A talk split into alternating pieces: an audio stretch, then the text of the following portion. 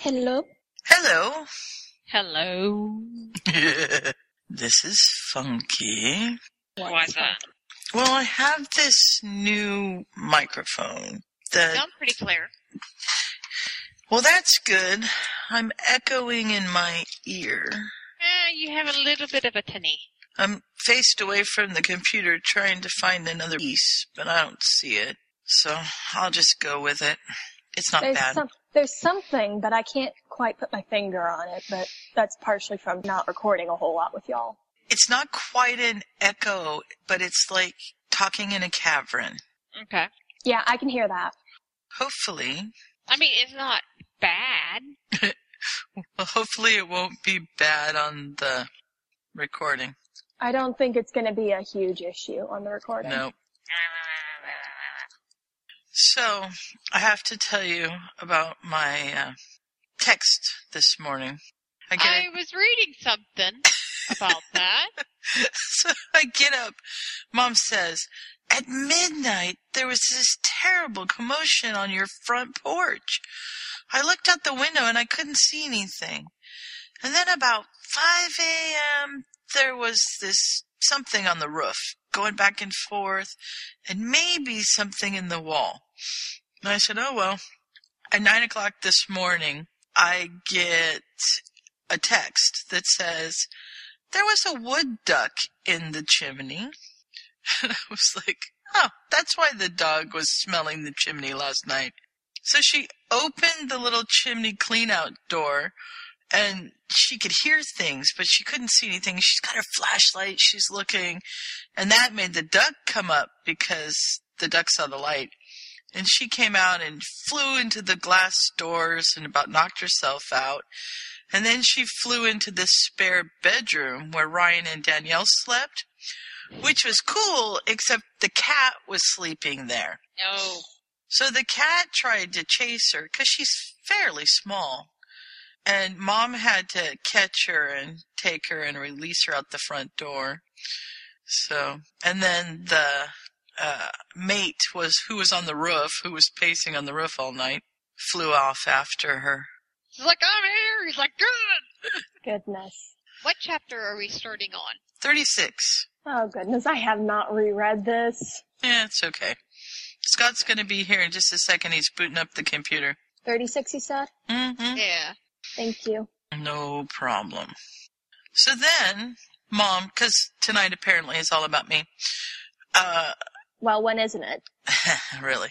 So she, she said she went to the eye doctor. And they said she has this extra blood vessels in her eye or something like that, and she's got a degenerating disease and it could make her go blind. They want to get her in right away. So she makes an appointment for today. And I said, Do you need me to drive you? I need to know if I need to take time off. No, no, no, it's fine. Are you sure? I'm sure. Why don't you call and ask them? Okay. So she calls. They say, No, it's fine. So last night we get a message, you know, one of those automated things. Uh, you need to have somebody to drive you because we're dilating your eyes and we're doing this and that and you need to know what medicines you're on and all this stuff. So she thinks she's just going in for them to evaluate it because this is the specialist. Her appointment was a one. I hadn't heard from her at five, so I sent a text saying, What's going on? Are you okay to drive? Do I need to come out? And she says, I think so. I'm I'm coming home now and I can just get right on the freeway and come home. No big deal. She gets home. They did the procedure. That's why she was there for four hours. Oh and they God. didn't say anything beforehand that they were doing that? Apparently not. This sounds like Jen and the medication. so she said that, you know, it was really great. And what they did was they just injected stuff into her eyeball. My dad had that. done. My dad gets that done. So it wasn't like Yeah, they he had- operated or And anything. he But has to have someone take him home. yeah, they should she should have had somebody take her home. Are you done talking about eyes? Yes, we are. Oh, are you a little squeamish? Yes. Sue's squeamish about teeth. I am. I'm very squeamish about teeth. But eyes and know somebody whose son is trying contacts for the first time? And so he put them in at like 8:30 last night and got him stuck. And they ended up at the emergency room at midnight and didn't get home until 2 a.m. because he couldn't get the contacts out of his eyes. You're a bad person, Sue. You are a very bad and evil person, and I don't know why no one believes me. I don't know either. I, I got a post on my Facebook page today. It says Potterfic Weekly, episode 123, The Milkman in the Parlor with the Candlestick. it says, about four years ago, the awesome folks at Potterfic Weekly decided to podcast about one of my little stories. Definitely a fun experience. Actually, it was done more than four years ago, but four years ago when was when it was posted. Time flies. And then she posted links to the other four because it was a four episode episode Episode? episode. I've been listening to um, too much umbrage. Ugh. oh my Which- god, it's the milkman story. Which it's the which milkman. fic is this? Teddy Lupin and the Forest Guard. Oh, Ah.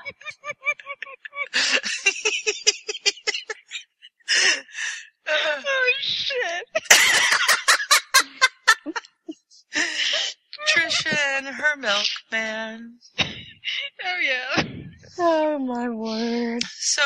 So Scott is trying to sign in, but Skype decided to update, so he hasn't quite made it.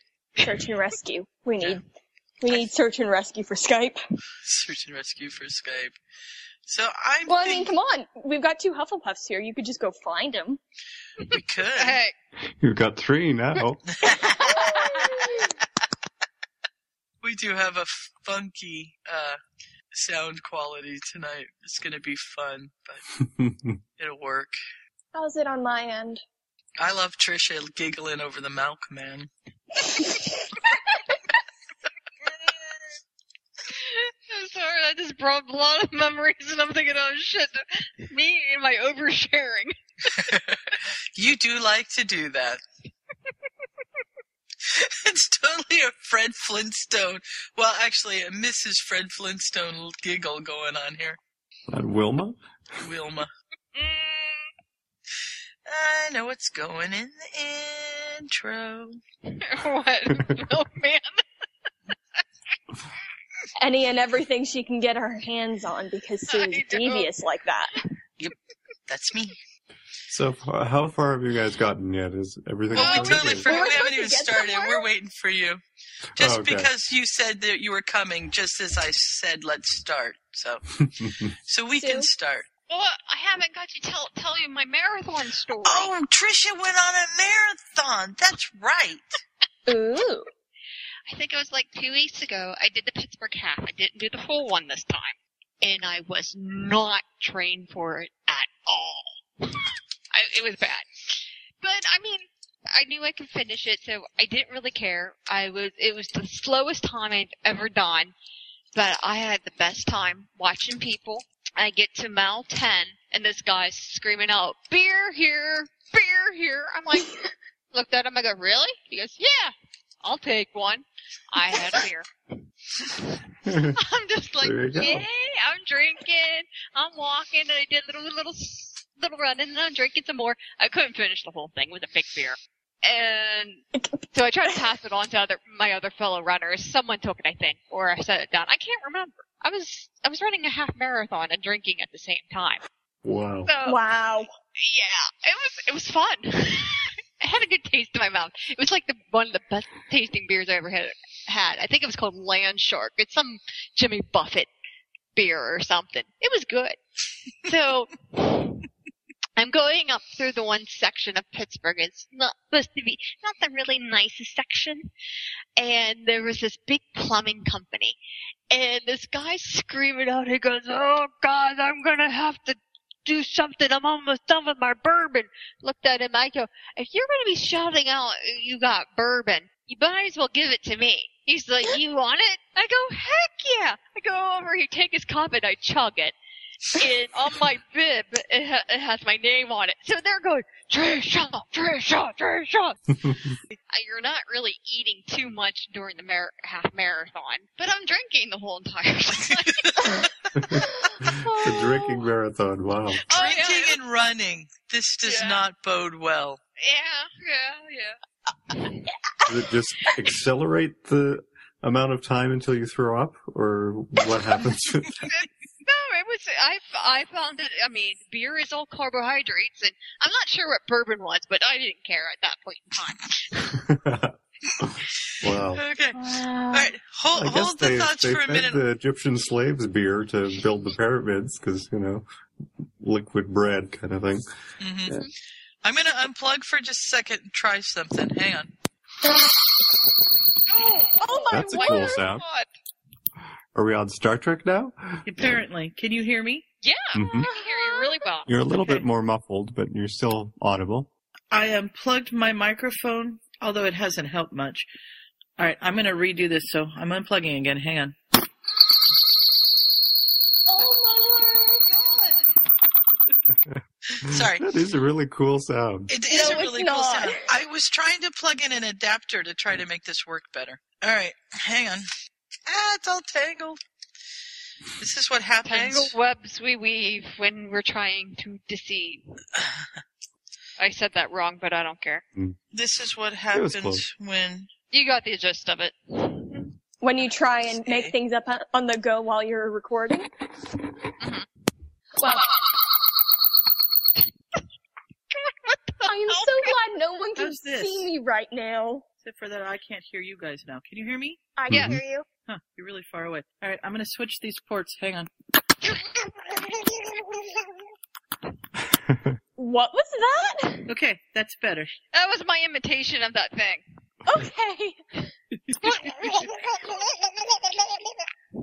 I didn't unplug that part this time, so it shouldn't have done that. No, it It didn't. But I was. I was, I was expecting it, so that's why I was like, like that. Okay, Yeah, I'm this on time the it just old went. microphone. I just can't I- have my new microphone. It doesn't work. Oh, that's sad.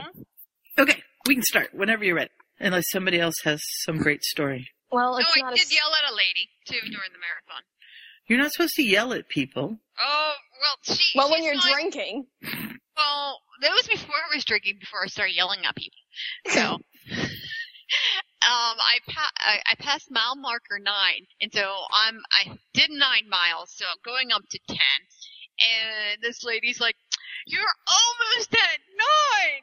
Go, go, go, go! You're almost at nine. I looked at her. I go, "I fucking passed mile marker nine. I'm going to ten, so I'm past nine. You idiot."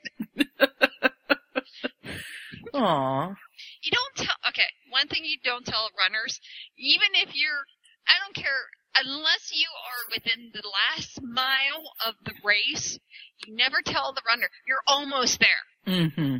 because it's just not funny it's like it's all downhill from here when you know you got two more hills Yeah. people are just mean Yeah, that would drive me nuts too. Yeah, okay. rant over Okie doke.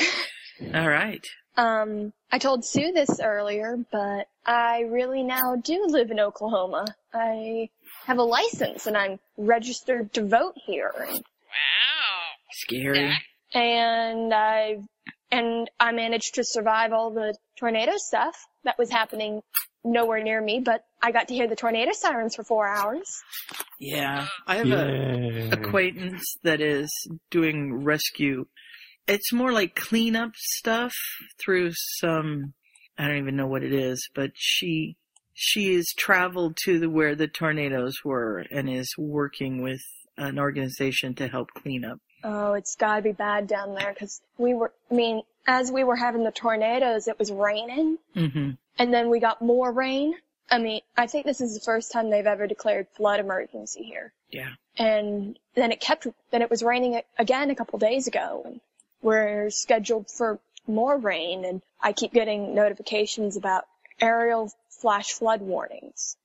Wow. Aerial as in area with an L, the adjective form of the word. Mhm. I had never known that was a word. See, you're learning Things things learn. from the tornadoes. Oh, I've learned a They're lot. teaching tor- they're teaching tornadoes. Teaching tornadoes, yes. They're teaching tornadoes. I'm so glad you like find this funny, program. Trisha. Next week on Teaching Tornadoes. See, you gotta have you gotta have humor because I mean, I we get the tornadoes here too, so I know it's scary as hell. Well, let's let's just put put it this way. This was my first time being alone during one of even though it Oh, was yeah. nowhere near me. Oh yeah, First- it's scary. And that's only the second or third time I've been in Oklahoma while it during tornado weather. hmm So, I mean, eh, I'll find the humor in it, but it's probably not going to be this month. No, it, it will never Yeah. be. But no, I understand. Hey, I, I've lived in not probably as bad as Oklahoma, but yeah, we get tornadoes here in Pennsylvania too. So they're yeah, they're scary as hell. Uh, but I got to see a pretty neat rainbow that day, so Well, That there, there's messy. there, there's your, there is your, there's your, uh, yeah, Silver lining. rainbow. Yeah, I was going to say God's promise. yeah, that too. But most people would just go with the silver lining. hmm Uh, All right. Yeah, I don't really have any adventure stories this time. I mean, I've been doing work and all that sort of thing, and that's been fine. And not in any plays at the moment, so a little bit of extra time to catch up on Arrow and things like that. But Oh my God! Don't even start me on Arrow. I just I haven't watched watching the, it. the finales yet. I've got two or maybe three episodes left to go. I just started watching them. I'm only on the first season. It gets amazing. Oh, I don't know. I'm still looking at the guy and going, of course you are. There's a lot of that too. He spends then they at throw least John half of Barrowman every in there, episode and yeah. with- Well, maybe not I don't that. know what he's doing, but I'm just like, The salmon like ladder. I, I tilt, I tilt my head in different ways, and I'm like, can I see something else? Ah, can I see more? Oh, damn! I'm like, I wish this thing was 3D. Drool Towel on Isle, Pennsylvania. Drool Towel on Isle, Pennsylvania. Oh yeah, I probably flooded it. Melinda totally posted a thing about Charlie and a towel the other day, and it's like, "Where did this come from?" I'm like, "Potterfic Weekly."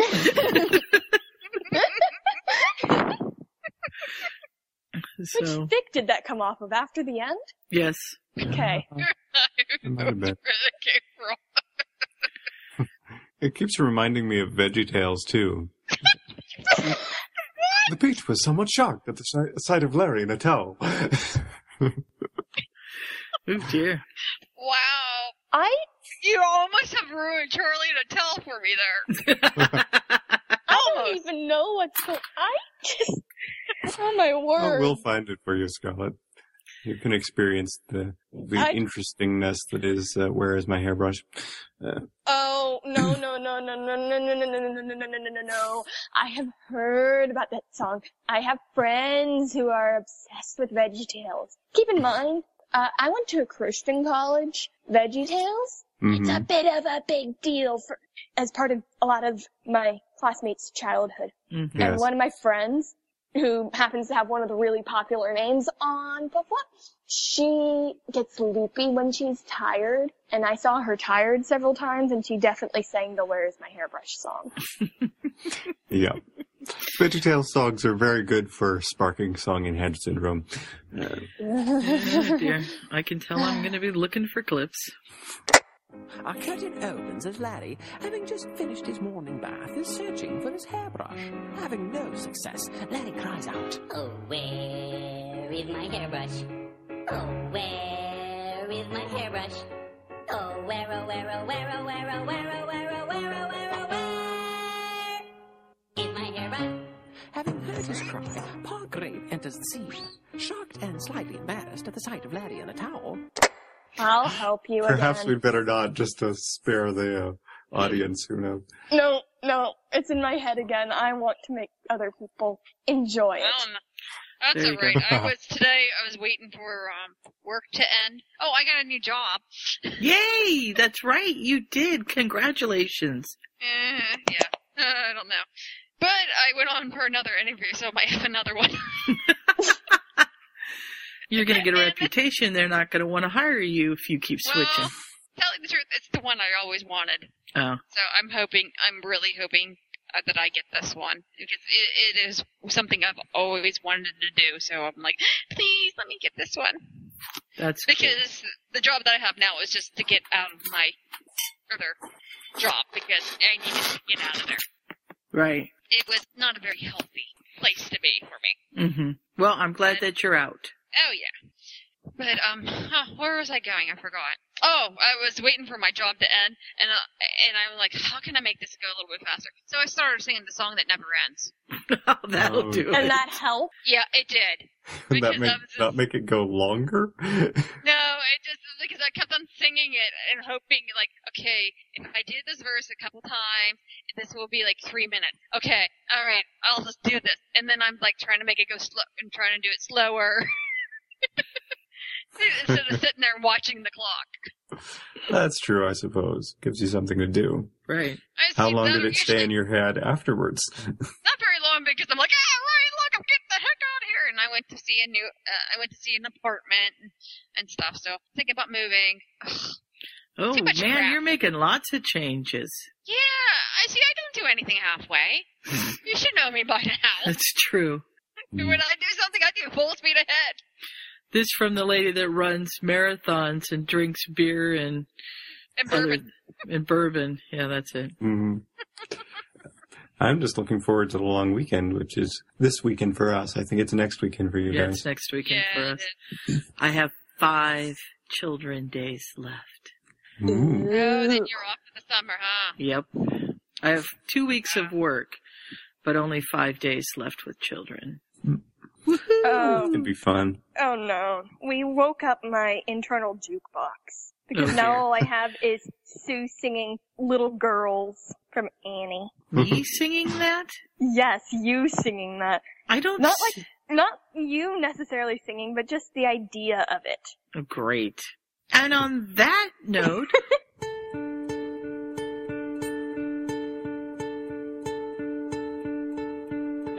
Dirty, awesome fun. very awesome fun. That's us, man. There's something going on. I'm not Microsoft. I wasn't snoring, was I? How much over lemon? If I start snoring, let me know. Never mind, I'm not going there. I'm not going there. Uh, we're just having adventures. Yep. Very adventurous. Adventures are good. Good girl. I'll check those trousers.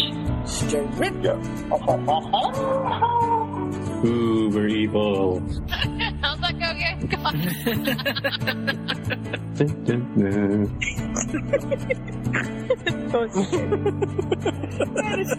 Oh, I snorted so much yesterday, it was unreal. Same same time, same same channel. It's all snake all the time, Trisha. Wow, wow, wow. Of course, Same. he's. I'm so confused. I need to learn how to have filter on my mouth. Holy nice. shit. It's so fluffy! Yes, Scott. They're there to talk about your the sector. They're gonna worry about homework Oh, puke.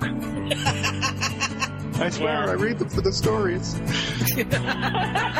Sex and snorkags. Awkward. I'm so gonna have nightmares. You always laugh before the end.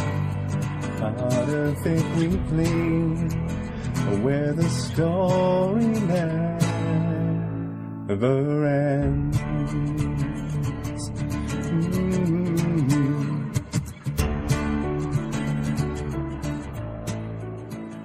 Welcome to Potterfic Weekly, the f- The show where everything's made up and the points don't matter. Oh, That's wait. it. The show where everything's made up and the points don't matter. And I'm still trying No to think of how you got Sue singing Little Girls.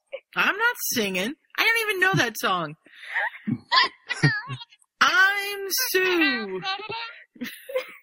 Just her gleeing about, about the fact that she's going to be rid of the kids. Not that she doesn't like them, but just, it, it connected in my like 'em. head. you like, people I like are the one I bad. This is what happens when we podcast on Fridays because Trisha can stay up late. Yeah, and I'm still thinking about getting a beer. Oh dear. Oh. you can have a beer if you want, but say I'm Trisha first so we can I'm get Trisha. going. I'm Scott. And Giggles over there is Scarlet. Yes, we, What we've did you killed just say? Scarlet. She's off in the corner. What? No, we are not putting me back in the corner. I have been put in the corner for too many podcasts. I am not in the corner. Hi, I'm Scarlet. Baby, it's not. You can't put baby in the corner. yeah, I know. No one puts baby in the corner. Thanks. Don't put the Ravenclaw in the corner. No, No. never. That would be bad. Unless she annoys the crap out of you, then you can put her. Trisha!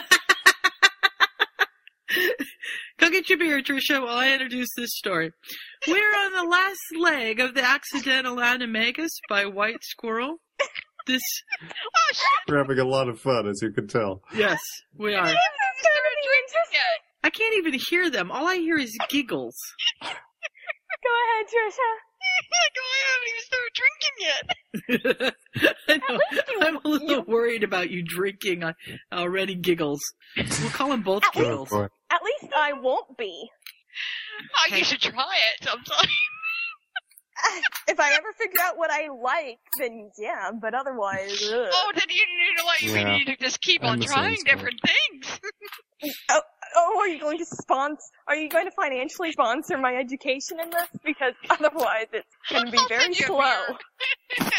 Yeah. I'll send you a mail. Uh, I always feel like I, I need to get a group of people who know about various different kinds of drinks and then like take half shots of things that you don't normally drink as shots just to figure out what tastes anything remotely good. Well, that's what you do. I mean, they there are like like um like some of the microbrewery, not microbreweries, but some um oh Sorry, Matt. sometimes they have like twenty different beers and stuff like that. And you know, and some you can get like different. You can get a big sample of it, and you can get like twenty of them, and they're like like not even shots, so you can at least have a taste of it. Mm. Or you can go to winery and just do that. I mean, you can have a good old time. You're supposed to spit it all out, but I think that's kind of dumb. Yeah. Like the whole point of I don't like spitting most wines because every, well, alcohol in general is often too bitter for me. I like sweeter things. Like the only wine that I've had that I liked was a rated a nine on their scale of zero to ten. So, you know. You'll be happy to know that Alex, who I locked in the main house when I left, has just arrived. Well, Hi, hello. Alex. He totally So knows when I'm any- podcasting. um, strange scraping noises in the middle of the podcast, we'll know what it is. Yes, because he's a little toad. so, all right, are, are we going to start the fic, or are we just going to giggle sorry. our way through? yes, we don't have little What's wrong with this one. giggling? We have little kittens. We have Although I guess he's not quite so little anymore. Which kitten? Who? What? Harry, he's a kitten. Oh, that's true. Carrie Oh, is yeah. a kitten. I'm sorry, Alex is wrapped in my headphone cord, and he's pulling my head down, so I can't hear you. Okay. So we're starting with chapter 36, and we're going through to the end of the fic, or to the end of the first year in Yes. the fic. He, What Um, chapter is that, please? White Squirrel doesn't um, uh, divide them up, so he's like- kept going, and there's 82 of them now, but we're Mhm. ending at chapter 41. 41. And by the It's time like you the listen to this, there never might be 85 of them. Who knows? The story that never ends, Trisha. Does Yeah. it go on and on, my friend? Yes. well, we are the place where the story never ends, so It's a never-ending story. I guess it's appropriate. Oh dear. So we're having a Quidditch match against Hufflepuff. Ooh, I have to say this because, you know, we haven't wasted enough time. Last Saturday, I went to Harry and the Potters and our, uh, feather, feather, I haven't even drank. Our fellow Uh-huh. Hufflepuff, Just Jane, sent me a text and said, let me know when the opening act goes on and I'm going to try to get there. I'm going to be at a Quidditch tournament. So I texted her and said they're on. And then a little while later, I said, Harry and the Potters are starting. And she wrote back and said, I'm on my way. So she got there about halfway through the set and came in and we sat together. It turns out she was at a three game Quidditch tournament in a town an hour and a half away. Oh my god. And she was Wow. still playing the last game when I sent her the message that said the first act was going on. So sh it took her about an hour. It, it, they sang for about a half an hour and then there was a half an hour break and she missed about a half an hour of the main show. But I was impressed that she made it that fast, and she must have been hauling. Mm. Wow. And parked and walked in. And, wow, that's impressive. I oh, know. I got to see Potted Potter. Yes, I get to see that in June. It was actually it was it was actually really really funny. Good. And I took I took my girlfriend and they were uh there was kid there was kids there.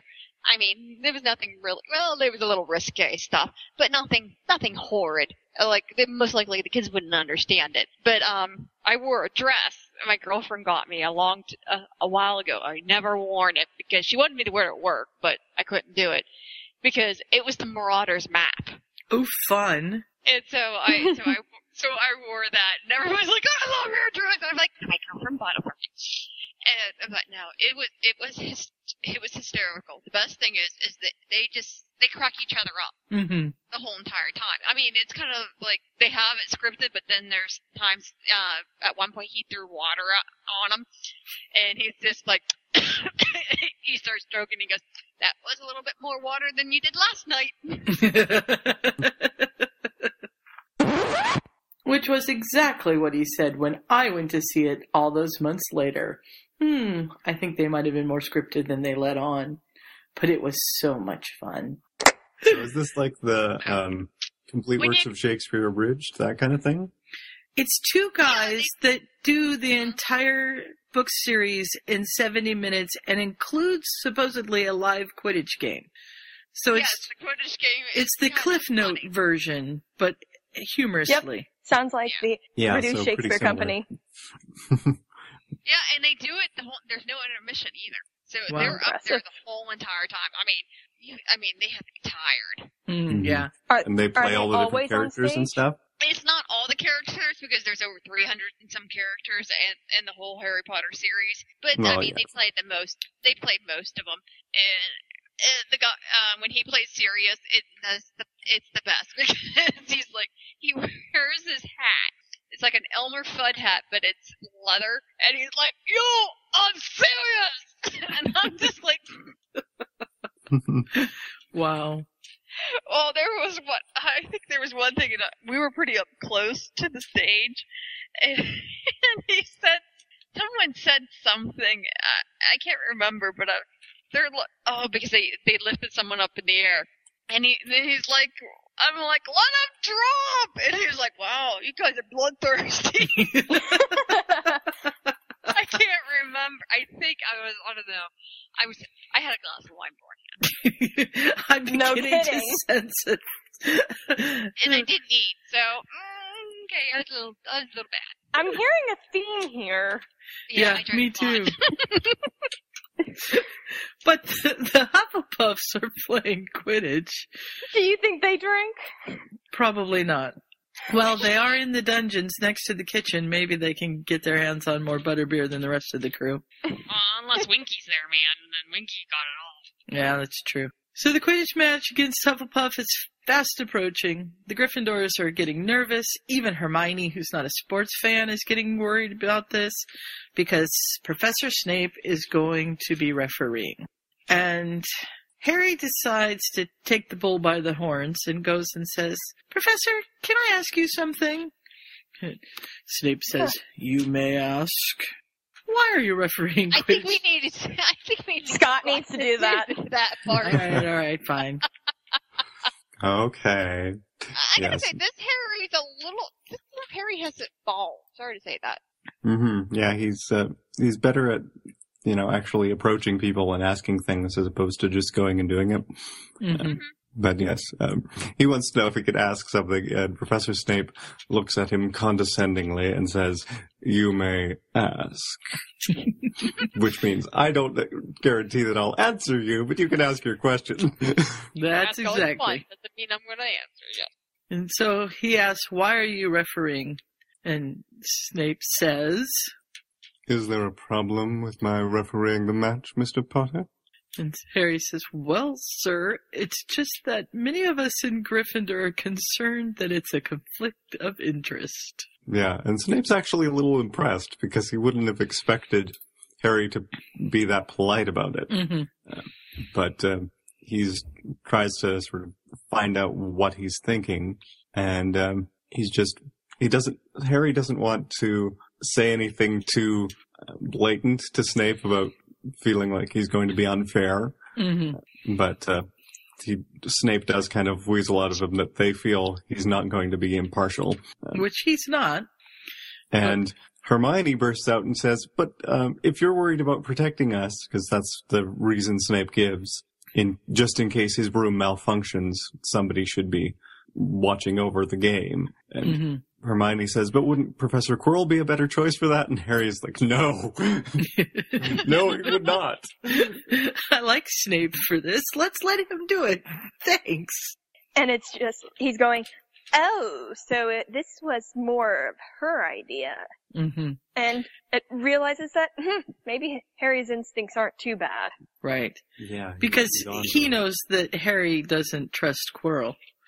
And he gives Gryffindor a point for vill- I cannot talk Vigilance. with this echo in my head for vigilance. Are you hearing the song that never ends?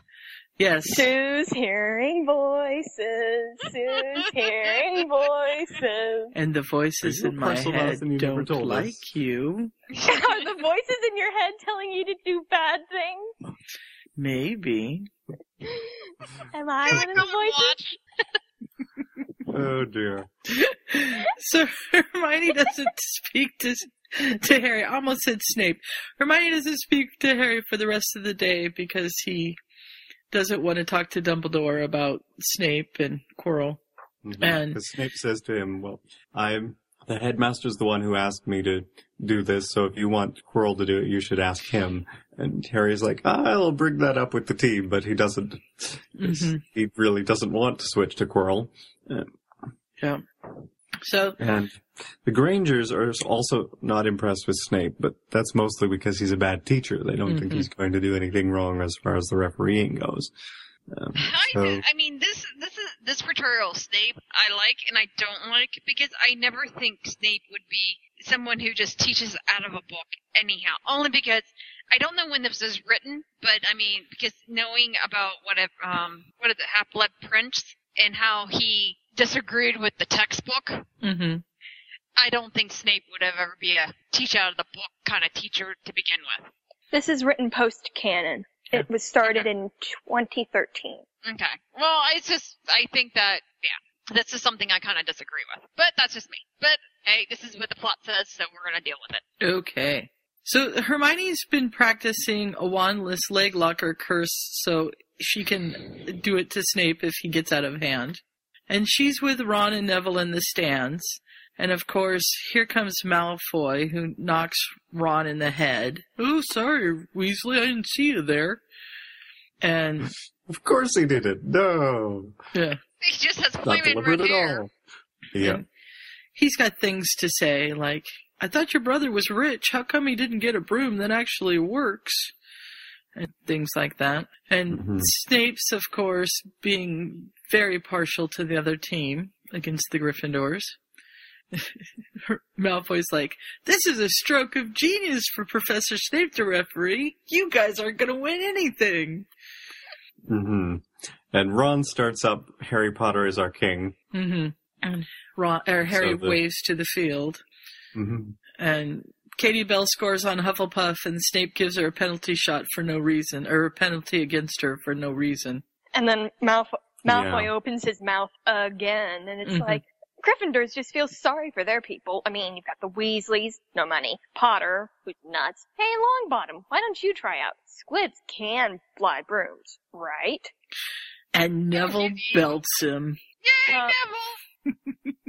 Well, first, Malfoy makes a, a smart remark about the shotgun that Quirrell had. hmm So Hermione slaps him first and hits him with a stinging ji- jinx at the same time. Yes. hmm And then, and then he's this was act- about he's about to call her a mudblood in response, and Neville interrupts him by uh, giving him a karate chop. Kind of hurts himself in the process. Yeah. And and he gets, you know, kind of attacked by the the two, Crabbe and Goyle, and held down and stuff like that. But he, he kind of holds his own, and and you just and they're cheer all for distracted by the game because Harry is apparently diving straight at Snape because mm-hmm. the snitch is behind his head, basically. Of course. and I love this. A look of utter horror appeared on Severus Snape's face as he looked up and saw the image of his arch nemesis zooming out of the sky directly at him. But he didn't have time to call anything before the boy shot past him, missing him by inches. And he's caught the snitch in under five minutes. that's got to be a record.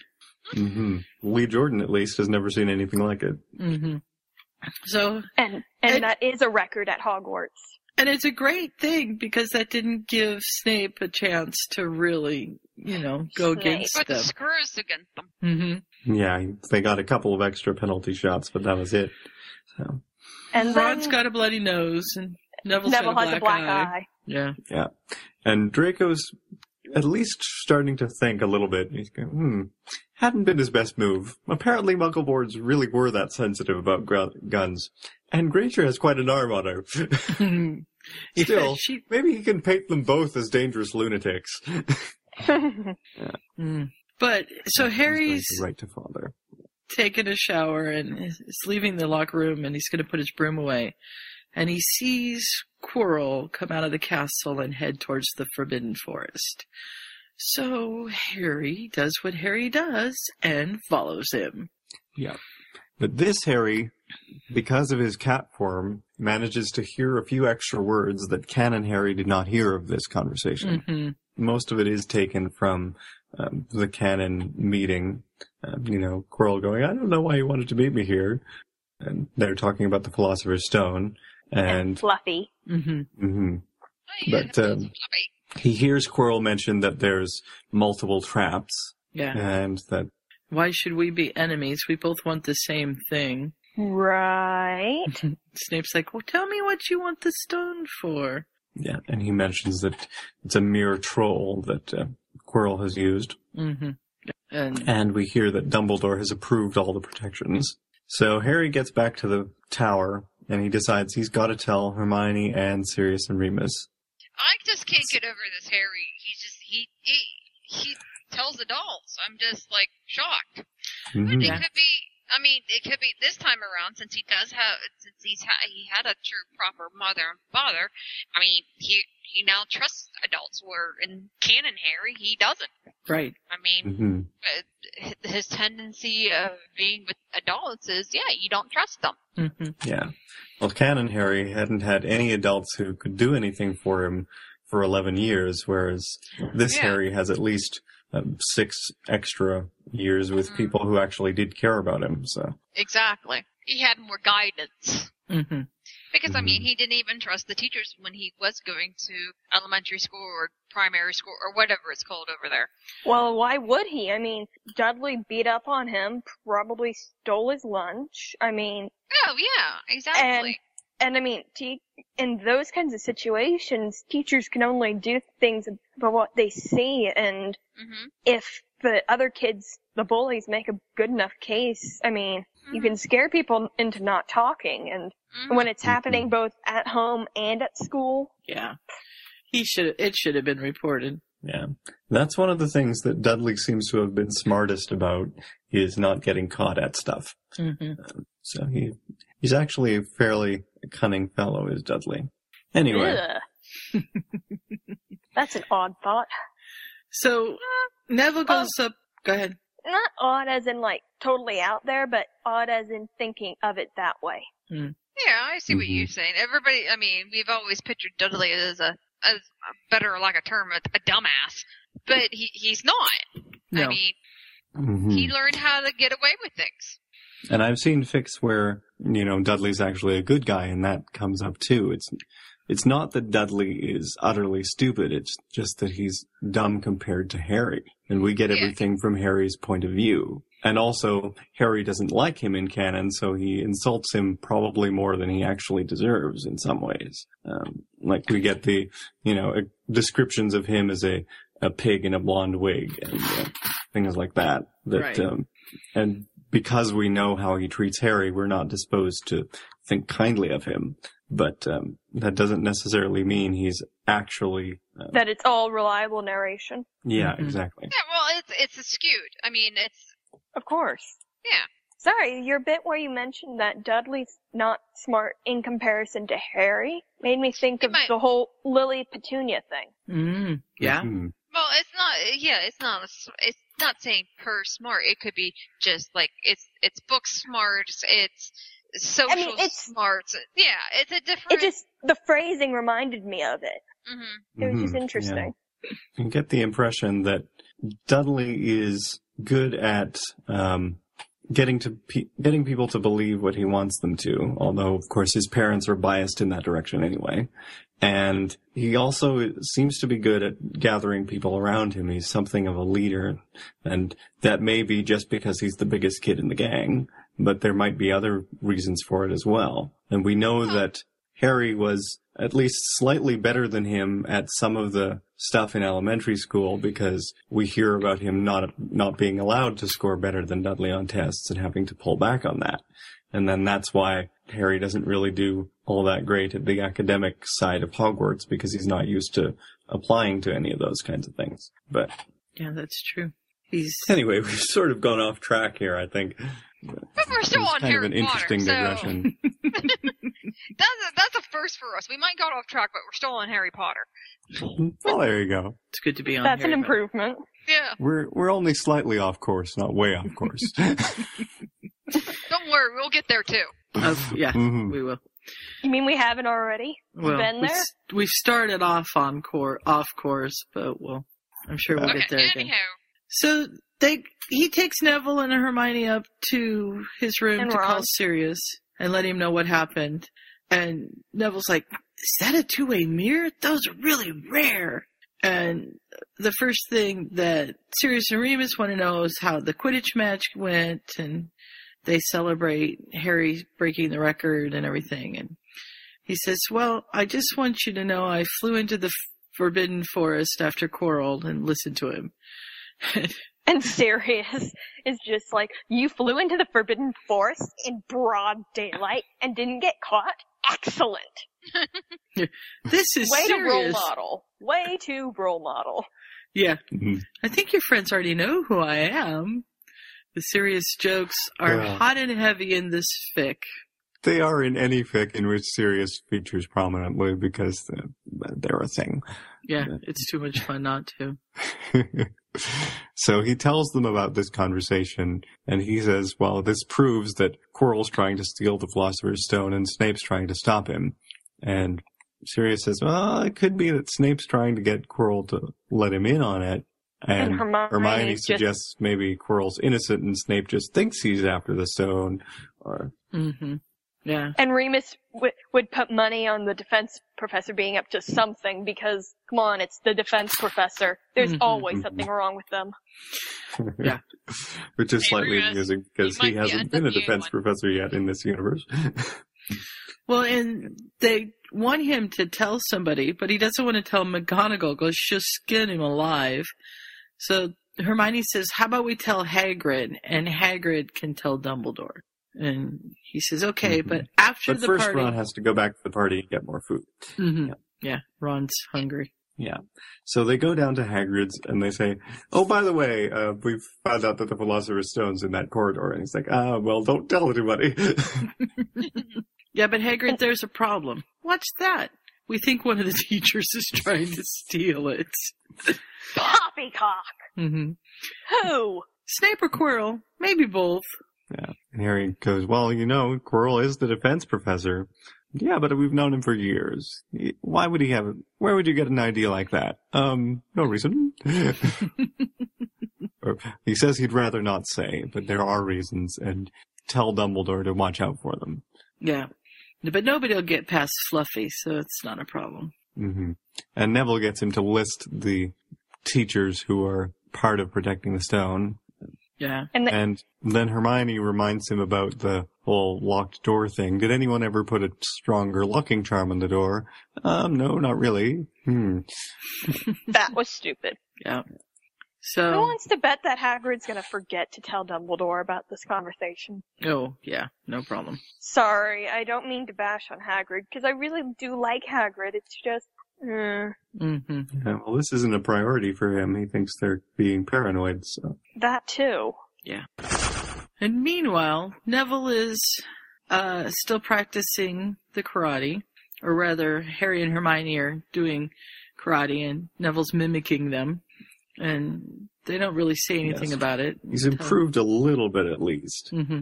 They haven't really tried to teach him exactly, but they want to know why is it that he keeps coming, and he figures, mm, well, maybe it would help him, you know, become an Auror or do better in classes and such, um, which is what his gran would really like for him. hmm So he's hoping that maybe he can get into shape a little bit, Yeah. and But it'll take a bit more discipline by having a Yeah. standard routine, maybe three days a week. And Hermione gives him a bit of a confidence boost by reminding him that he's pretty good in charms. Okay, maybe only about average, but average is good in comparison. And he's really serious competition for them in herbology. hmm mhm. So they say, you know, you can't learn this just by copying us. It takes, it's like getting an owl. Yeah. And But- we aren't really qualified to teach you this stuff, but maybe we can do some sort of exercise routine instead and you can do that with us and then that'll that'll help out. Yeah. So And they decide that they're gonna spend the summers with Sensei John and keep up on their practice, their karate practice, even though they're not using it as much. Because they don't want to lose that skill. yeah. And then we have a letter from mom and dad, the Grangers, hmm um, and they would rather have them go to Professor Dumbledore or Professor McGonagall or someone and tell them everything, even if they do get in trouble for it.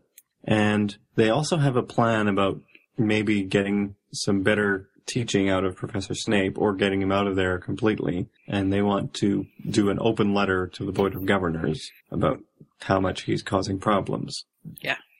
And Sirius suggests that, that maybe they used a quibbler because they're not sure if the prophet would print it. hmm it's like, the Quibbler's not exactly mainstream, Remus snorts, but it's better than nothing. and Harry's Mhm. going like, okay, we could go with it. Snape won't like it, but it'll be anonymous. What's the worst that could happen? Don't answer it that. out. You should know better than to ask that question. Oh, you're so cute, Harry. Then we're on into chapter 37, and um, this disclaimer is, I think, a Star Trek reference. It says, Harry Potter and J.K. Rowling at Tanagra, which doesn't actually mean anything as far as disclaimer goes, but, you know, Tanagra, Tanagra. Yes, that is Star Trek. hmm so Harry doesn't go to McGonagall about Quirrell and Snape, even though Hermione nags him to. He says he thinks about it, but he's really uneasy, so he doesn't do it. And he, she's starting to get real insane about studying. And he finally takes her hands and says, you need to relax. You're going to ace your exams, and I'm going to do okay on them, and we'll revise this reasonable amount, but we are not going to go crazy with this. Mhm. And she's like, but, but, as, as your little brother, it's my duty to make sure you lighten up once in a while. hmm Well, as your big sister, it's my duty to make sure you don't Skype off all the time. Yeah. And they glare at each other and then they both giggle. Yeah.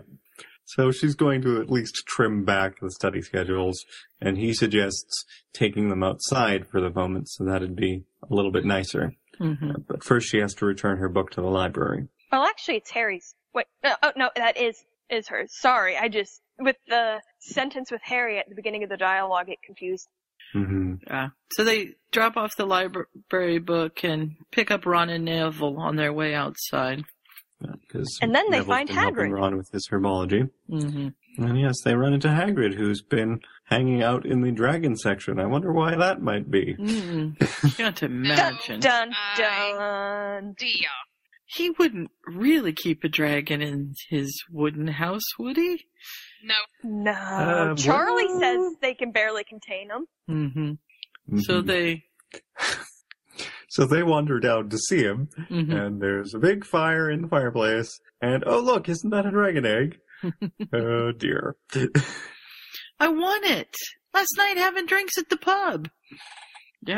That's good. Mhm. Did you? And once again, Yes. It's illegal, and you live in a wooden house. Ah, no problem. I can handle it. He says. Yeah. But Harry's, you know, his mind's reeling because he's got everything clicked into place.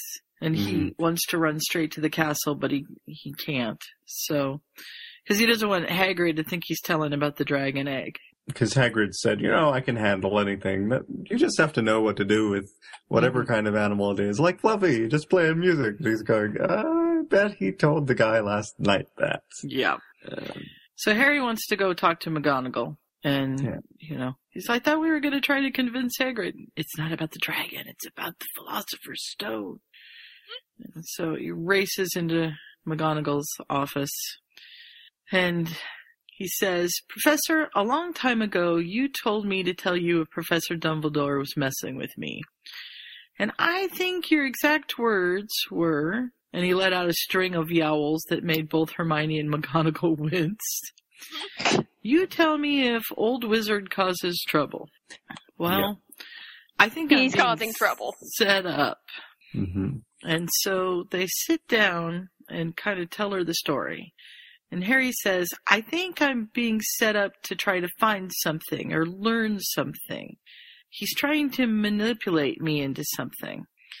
This is where I have problems with the story. Okay. Because, I mean, even Hermione, who is probably the most intelligent girl of her year or age or whatever it is, I mean, I, I just have a problem with an 11 year old seeing that he's being manipulated. I don't know why. I, I feel like it's just too over him Hmm. at this age. This is just where sometimes I've had a prob. I, I have a problem with the story every once in a while. I understand. I mean, I know where the author's going with it. I'm going. I'm just going to deal with it and move on. But it's just always. It's just when I read it, I'm like, he's just too damn young to get these concepts sometimes. And sometimes it kind of reminds me of very much of a Jane Austen kind of thing of how the pure, the purity and and how you're supposed to your manners and stuff like that when you meet someone noble and all that other stuff. It reminds me of that a lot too. And usually when if you see like the ki- the women when they come out, they're about 13 to 14 to 15. I can see that being them understanding that concept. But being 11, no. Mm-hmm. I think one of the things with fic is that we are all sort of coming at it from the outside, and um, Right. For for me personally, and probably a lot of other people, though I'm sure I'm sure there are some authors who have interacted with kids this age and know how they think and what they would say and stuff, but a lot of people really don't know, don't remember what it's like to be 11. So we're sort of imposing on these characters the things that we understand from having read the books. Yeah, and in some in some aspects of it too, I'm thinking Charlie Brown. Because if you watch any Charlie Brown things, these kids are so young, and but they're talking like so much like an adult too. Mm. It- Right. it Calvin and gives me- Hobbes. Yeah. Well, sometimes Calvin and Hobbes don't sound like an adult. They just look like they're having a damn good time making snowmen that are don't want to eat meatloaf and stuff like that. Mhm. Yeah, But they don't well, exactly they look- had the phys- seem like he's six philosophical years old either. conversations. Yeah, yeah. I mean, the thing is, but I know I have philosophical conversations with Ulrich. I mean, yeah, he's 12, but I've had phil- philosophical questions. I mean, yes, we we talked about death, we talked about God and stuff like that, but it doesn't mean he always understands it. He Mhm. asks me the questions, and sometimes we we go over the same questions over and over again because he's no, I know he doesn't understand it. Right. Mhm. And you're these probably kids get right. It so and these kids get it so well. I just don't. I guess I'm maybe because I am a mom of 11, 12, almost 13 year old. I'm just kind of like, yeah, my son won't do that. I mean, I'm having a hard enough trouble get trying him not to flirt in front of people. You're not supposed to fart in front of people? yeah, or like when he sneezes to cover his freaking mouth. I mean, I, I don't know. I mean, I understand at, at a young age they, I mean, they were like, okay, this is how you're supposed to be. No, I don't even know when they, when did he meet, um, Tonks, that family? Um, when He was pretty that? young. Yeah, I I, think mean, he was I, probably like seven, so. yeah, I mean, yeah, maybe the training did do it, but the thing is, I just can't see them in, I guess, in their brain to to really truly understand what this stuff is. I mean, Ulrich and I have been heck and stuff like that with his dad, and Ulrich asks me questions, and he's like, "Why is this like this?" And I'm just like, I look at him, I'm like, I'm 38 years old, Arg. I still don't understand it. I don't know how to explain it to you so you can understand it. And so that's just the way. I don't know. I think that's my biggest problem story. It's not that it's bad, and the thing is, I'm dealing with it and just going on because this is how it's written. And like I said, it's a lot of Jane Austen, very parallels to it for me as how you you treat people in society and how you're supposed to come out. And the thing is, a lot of times because Jane Austen's very very much a woman-driven main Right. characters, you don't see like the younger sisters come out until they are about 14 to 15 years old. And you know what? That is a bit, I mean, they're like, oh yeah, 11 to 15. That's a huge, it is a huge different development brain-wise between those two. Right. That's true. 11, 11's what, sixth grade? Something Um, like that. Yeah, Yeah. fifth or six. Yeah. sixth. Yeah. Okay, I'm just, I'm trying to, rem- yeah, I would have been, Ar- I would have been in sixth grade. Sixth grade. Yeah. Arc's 12 and he's in sixth grade. okay, so Yeah. fifth or sixth, and then, okay, so, okay, that's where I'm getting off. So fifth or sixth, and then ninth, or, what is it, eighth or ninth, or ninth or tenth? Um, to be like 13, it's Oh. about, uh, eighth, it's about eighth grade, almost ni- eighth and ninth grade. Right, because I would, I have a fall birthday, so I was always, Yeah, I- well, that's, Mhm. yeah, it's the same I'm just- way with Ulrich. Ulrich. Ulrich's birthday. He has a birthday before everybody else, and by the end of the year, everybody's caught up to him. hmm hmm so yeah, I mean, even, Yeah, whereas I'm the other way. even calling it like fifth, call it fifth to ninth grade, and my word, Yeah. my It's word, when you put it, when you put it in that kind of context, because I'm youngest one on the podcast and close, and I mean, I'm not good at remembering how, how I thought at that point, and, but putting it that Mhm. way, fifth grade, my word. Yeah, well, I mean, I'm- there's been a study. A study shows uh, you don't get your emotional um, con your your emotional feelings really until you hit to about around 13. You f- you feel you actually feel your emotion, but your true decision making really um like when you make you start like oh this is what this is the cause and effect true cause and effect Mhm. is when you turn about 25 which makes a whole lot of sense when I was 22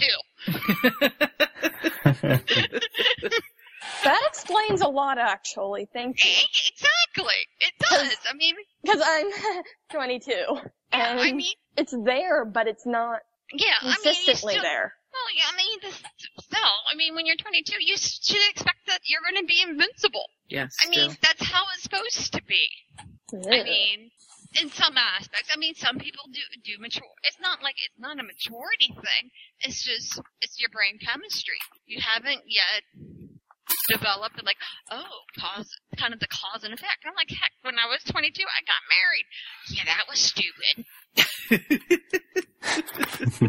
Actually, can I quickly tangent us a little more just because I'm excited? One of my friends just got engaged, Yay. and I'm excited for for her. Oh and yeah, I mean, I'm not saying I mean, it's always no, no, no, no, I'm not. sa- I just, I was excited, and I was having to sh- shove it all in and be very quiet and just go yee. But okay, sorry. I actually thought what you were saying was really interesting. I just was excited, and I needed to express it. It's okay. Mhm. I'm so glad. I'm glad to be there. So what was that we said about getting off course? Oh, We're we never way- do that. Yeah, We're I'm way sorry. there. Okay, that- that- okay, I think No, it's fine. I thought it was interesting. No, it was very interesting, and it makes a lot of sense. It's something we don't I- really think about. We don't, it doesn't quite penetrate what age these characters are supposed to be most of the time when you're reading fic. hmm So, because we've got that disconnect and because we forget that we're hearing hearing the character for I don't remember which fic it was I was listening to folks listening to the podcast about but I mean you see in the books like in fifth year Harry and Ron are just staring at the first years and it's like whoa they're tiny hmm and I know some and I know someone who went to the mall today and she was looking at all these high schoolers and oh my word they're babies Right. and. I mean, you're hearing it from someone who thinks that 11 is where they're at, at where everything is at this point. You're, and then progressively getting older, so. Yeah, and I mean, I just So, like, they yeah, think- your, your they think they're more ma- your grandpa sorry. listens to you. hmm Well, I do think that Harry in this fic is a little bit more ch- mature. And, I think that what he's gone through has made him mature. right. Yeah. You know, And he might have extra instincts and be better at reading body language and things like that from having this this cat side Right. as well. Right. I mean, yeah, it's still like I said. I'm, of everything that Mark and I have, I see Mark being a lot more mature than some of his friends mm-hmm. because of some of the stuff that we've gone through. But that's, I mean, it's a life thing. But the thing is, again, I can't get him not to sneeze and not cover his mouth. Again, I can't not get him not to fart in public. Or, Mhm. or, and stuff. Or even just at the dinner table, get up and go to the bathroom and do it. I mean, I had a a little girl last year who like got up and walked away from the table and meal and I'm like, Where are you going? And she's like, I'm not allowed to do this at the table. One of you is breathing into your mic and I tested to make sure it wasn't me, so I'm pretty sure it's not me, just to let you know. I can hear it, so it's probably I not can me hear it either. too. Scarlet. Scarlet. I'm not trying to.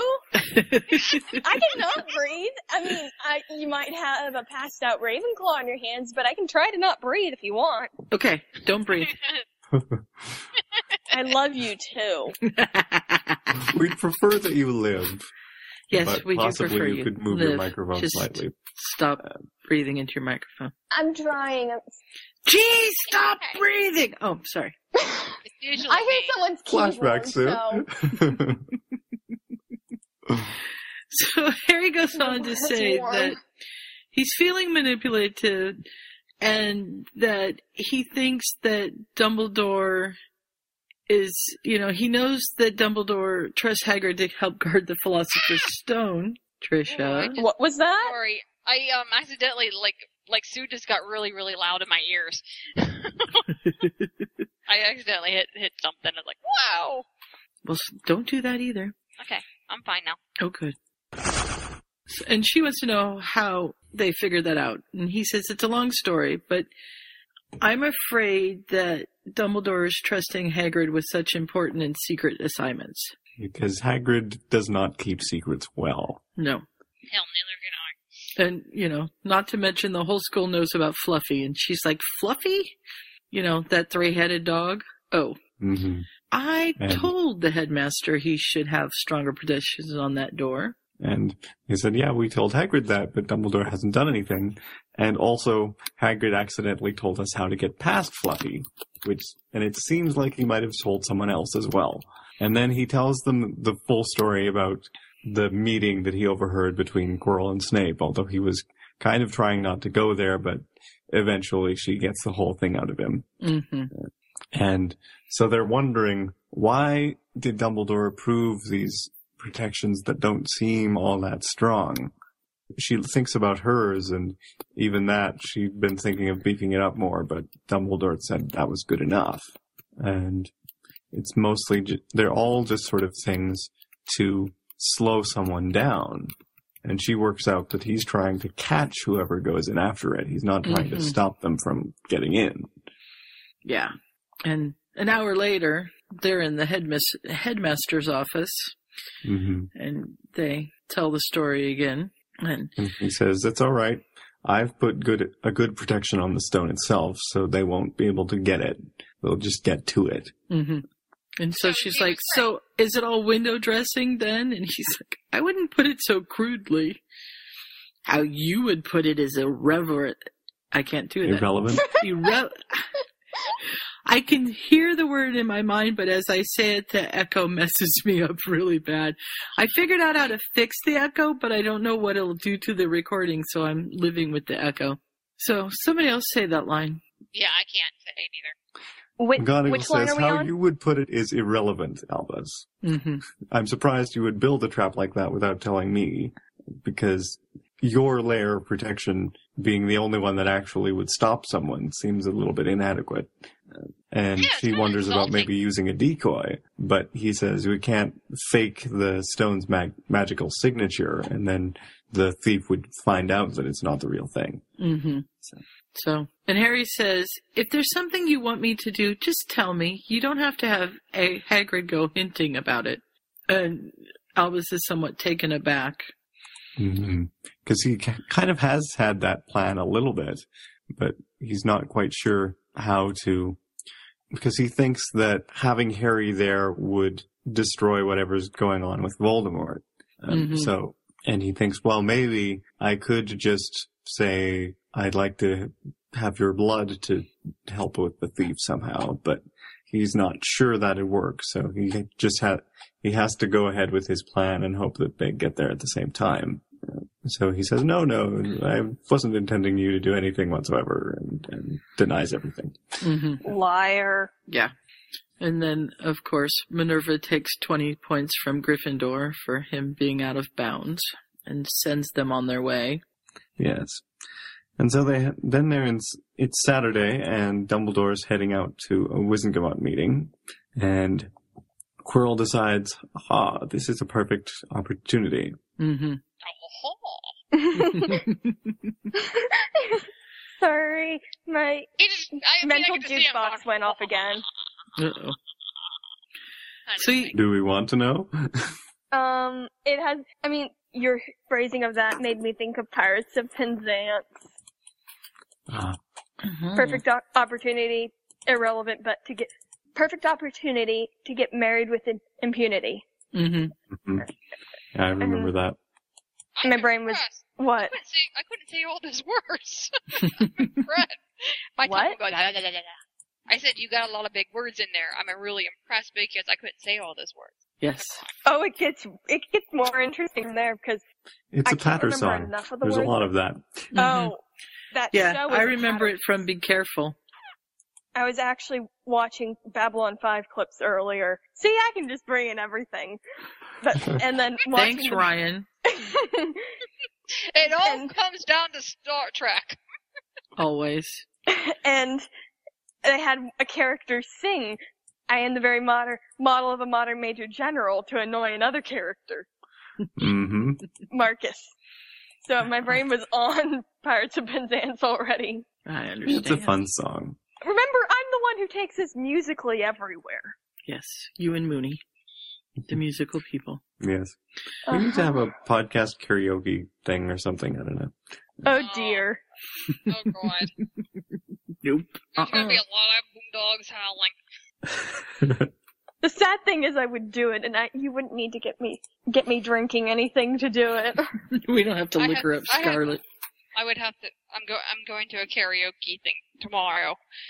I'm a little scared. You'll have fun. Oh my yeah, it's for a good cause, so I can't. I'm not gonna say anything. we gotta get going. We're never gonna get through this. Oh. So Yeah. Quirrell sneaks down. He gets past everything until he gets to the stone. And he knows it's there. He's checked the magical signature, but he can't get it out. And he's working on it as long as he feels safe before Dumbledore returns, but he can't figure it out. So Mhm. he has to and one of the neat it. things about this bit is that he, the way he manages to get through without Snape catching him is he gets Lee Jordan to suggest to Peeves that he should vandalize the dungeons. hmm He's like, hmm, I should have done that the first time instead of the whole troll thing. Oh well. but Harry starts getting feelings in his scar and in the middle of Quidditch practice because Voldemort's getting frustrated. hmm but not enough to make him think anything of it, and he forgets all about it. Then we have a letter from Arthur to Harry and Hermione, quite formal, and he wants to explain what his office has been doing uh, and how they're working on the Muggle Protection Act. Yes. I love Arthur. Yeah, me too. He's a good guy. And I love that Ron has no clue what's going on. But Harry, ne- Ron has never had a clue. Mm-hmm. No matter what fan fiction or canon, he's just ne- Ron never had a clue. Yes. So time passes through April, and Hermione's still going nuts about exams, even though Harry tries to calm her down occasionally. Mhm. And the letter does get published in the Quibbler and eventually gets to the Daily Prophet. And Tonks writes a letter about it. Mhm. Here's to less Snape in your lives, she says. But unfortunately, this makes Snape grumpy, Yeah. or grumpier than Oh. usual, Yeah. Well, I can understand that. given that it's his first name and everything. And then Harry gets another letter, and it's from Luna. Yes, sales at the Quibbler at an all-time high. Even better than the ones with the articles on Crumplelord and Snorkacks. Yeah. Apparently, Professor Snape has a very bad infestation of Wrackspurts. I hate it when I get Wrackspurts. I think that's what Scarlet has right now. Could be they're supposed to make your head go fuzzy. Mm-hmm. It possibly could be. I'm feeling it mostly around my eyes. No. Sounds like Hmm. sinuses. I don't Hang wanna if you want to, but if you need to go, go ahead. I don't want to, but I think I probably should. Just because here's as probably as graceful as point as any. Mhm. Okay. Well, are there any further thoughts you want to give on the rest of the chapters as a whole? Or Not right now. If, if I come up with something, I'll record something and give it to Sue. Okay. Feel sounds better. good. You can always comment on the forum or Facebook or something too. Mm-hmm. I'm good at that. Mm-hmm. Mm-hmm. Thanks know. for ha- thanks for having me. Sorry to be No worries. Taking us Okay. way off track and We yeah, have we had interesting conversations. Yeah, we've never been off track. It's okay. Yeah. We never go off track. What do you say? Yes, we must be due for it by now. have fun discussing. I'll talk with you all another time. So they don't really know what to make of Luna's letter because most of it doesn't make sense. No. Time moves on, and the But Friday after Luna. Easter, there's another Wizengamot meeting, so Quirrell has another opportunity. hmm Yeah, but Snape's still vigilant. Mm-hmm. And it's harder and harder for him to get Snape out of the way, and also Quirrell's kind of deteriorating through Yeah. this whole thing more than we noticed in canon. He's having chest pains, and he keeps getting confused, and um, Mhm. he keeps feeling his master's rage, which is part of why his classes are kind of bipolar. Yeah. And he can't say Potter's name. So he sets off a different distraction and he basically conjures a dog and Snape thinks it's serious. So he goes chasing after it and Quirrell can get in. And he still can't quite figure it out. Well, well, no, actually he does figure it out. He, but he can't do it. He needs somebody else. It's kind of like I need an innocent. Mm-hmm. To get, it's kind of like the little Aladdin's lamp thing. Yeah. hmm The diamond in the rough. Yeah. And then Harry has a nightmare. hmm And he's like, He's- no, go away. And there's the shadow coming closer and closer and make it stop, go away. And the, the boys are like, Harry, Harry, wake up. no, ah. And there's, he flings them around with a mhm. wandless flipendo because he's startled. And then he has to explain, oh yeah, I can do wandless magic. um, Mhm. Oh, can't everybody? Yeah. mhm. And he wakes up rubbing his scar. Neville wants to know what's wrong. And he says, it's just a headache. Yeah. But So- he has a bad feeling about this. hmm Just to throw a Star Wars reference in there. I got a bad feeling about this. And then we get Rita Skeeter's point of view. Yes. It's And- kind of interesting. She's on a mission. hmm And she's found Lily Evans' primary school and her old house, and she's interviewed a couple of the neighbors. And, And by they found out that the Dursleys had- were arrested for child abuse. Mm-hmm. And she can't get at the records because they're sealed, but she does mind, manage to find out that there's another Dursley by the name of Marge. yeah, So she's going to go interview her, her too. I gotta say, she's a good detective. I mean, that's pretty impressive. she is when Mhm. she wants to be, and she puts her mind to it, and she's just not, you know, Yeah. making things up. She can do more than just turn into a beetle. No, the thing Mhm. is, I mean, like anything that she writes, she writes some of the truth in there. She just overextends it. And sometimes it is true what she writes, but it's overextended kind of thing. If I can say that like three more times, and I'll be okay. hmm hmm So we move on to chapter 38, and Harry's gone to have him, his scar checked up by Madame Pomfrey. And he can't get any more headache relieving potion because it's not meant to be taken for extended periods. Right. And Hermione thinks they better tell Dumbledore, because And Harry kind of agrees with her because he thinks maybe it's got something to do with Voldemort. Yeah, something's coming. Still, I can't believe Harry. I mean, I'm like, bravo! This is what I've always wanted Harry to do in in, in canon. They're voluntarily going to tell the headmaster something. I mean, they're going to they're going to Madame Pomfrey because you know what? Yeah, it's a medical condition. It could be. Mhm. You don't know. Mm-hmm. And then they run into Hagrid because he's found a dead unicorn. Or he's got an injured one anyway. He doesn't know what's happening to it, but something's strange. The headmaster wants to know if anything strange is happening in the forest, so he's going in to tell him hmm because it's dark magic, dark, dark magic. Yeah. So he explains that he's found another dead unicorn, and he needs, Dumbledore says, "All right, tell me the full story." And Harry says, "We've got something else to tell you as well." And we might and then McGonagall comes running in because Rita has published her expose. hmm Harry Potter abused by Muggle relatives. Exclusive interview with Potter's aunt, Marjorie Dursley. And Harry's like, oh crap. hmm And of course, she's sensationalized everything, but got enough of the truth in there that, Yeah. you know, So yeah. and he's newly orphaned, unceremoniously dumped on his relative's doorstep, runs away, and I'm sure Albus Dumbledore had something to do with this, dear readers. He's got a callous disregard for the well-being of the boy who lived. You know what? She's absolutely right. She is. Yeah. Mm-hmm. And that's the kind of awkward thing. And Marjorie's not aware of magic, but the description of James and Lily Potter as freaks and no good drunks kind of tells them how they feel. Mm-hmm. And they have four more pages worth of stuff. A full transcript of the interview. Uh, Lucius Malfoy renews calls to oppose Muggle Protection Act. Mm-hmm. and a full for- account of the uh, investigation. Did this day get any worse? says Harry. Yeah. She's been screwing with me all year, he says. Harry! Oh, she has. But yeah, Dumbledore says he's been outplayed, but Mhm. And Harry Hermione says the article's riddled with sensational speculation, but the crazy part is it turned out to be mostly right. mhm.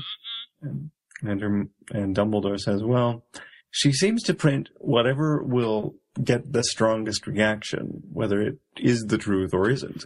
Uh, and in this case, that was a really good story for her. So, Yeah, and you know, McGonagall says the Muggle, anti-Muggle sentiment's going to rise dramatically overnight, and Harry's like, "But why? My mom and dad are Muggles."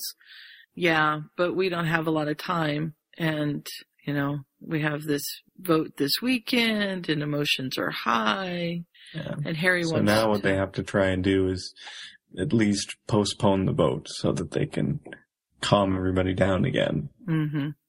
So, and then McGonagall's like, all right, to recap, we have a unicorn killed in the forest again. Our defense professor is going insane.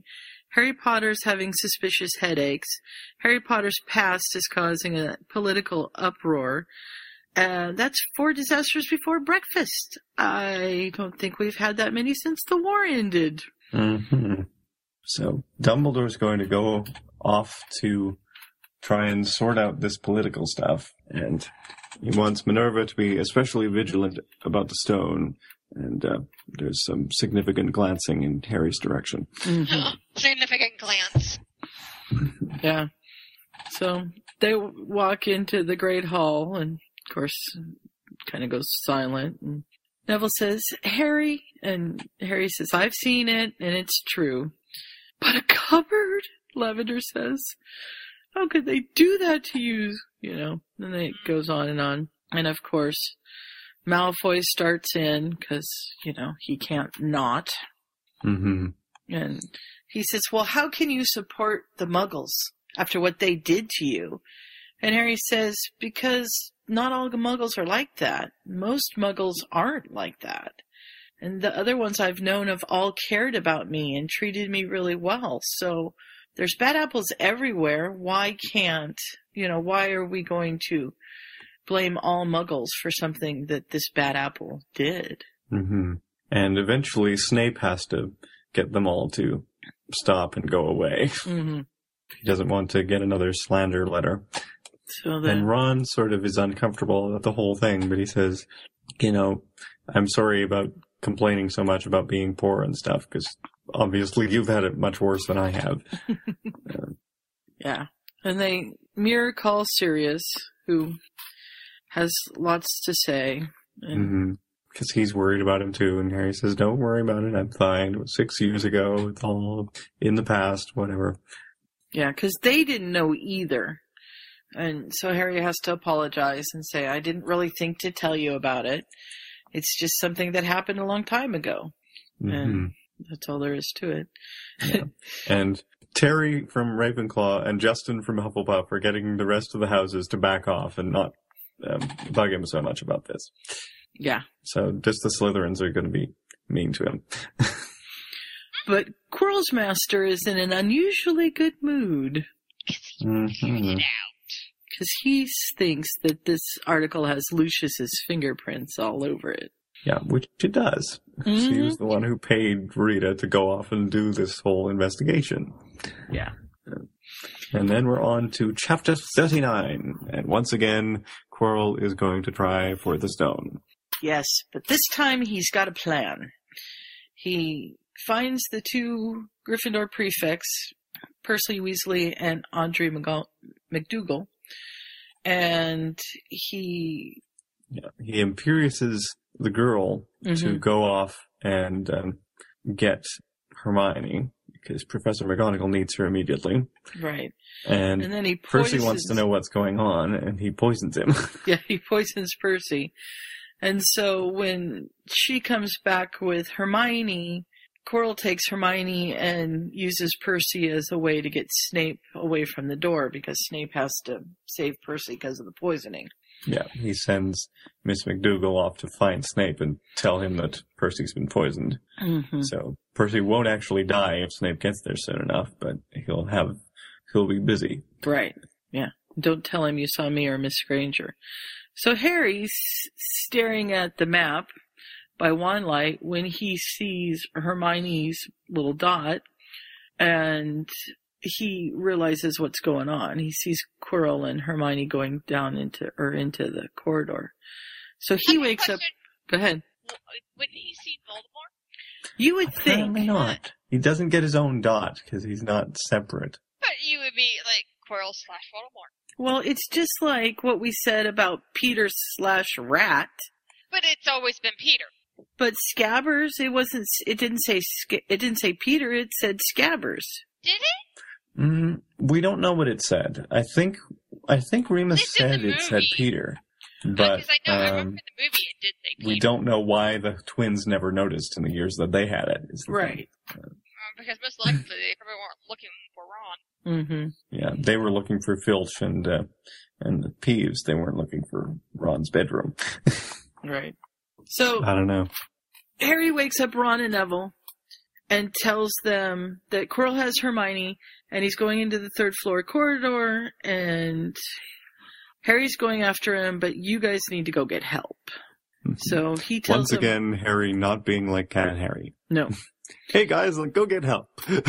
He tells him where McGonagall's patrolling and tells her where, you know, to go. And Neville's afraid of getting into trouble. And Harry's like, I'll take the blame. Don't worry about it. Just go. And gives him the invisibility cloak.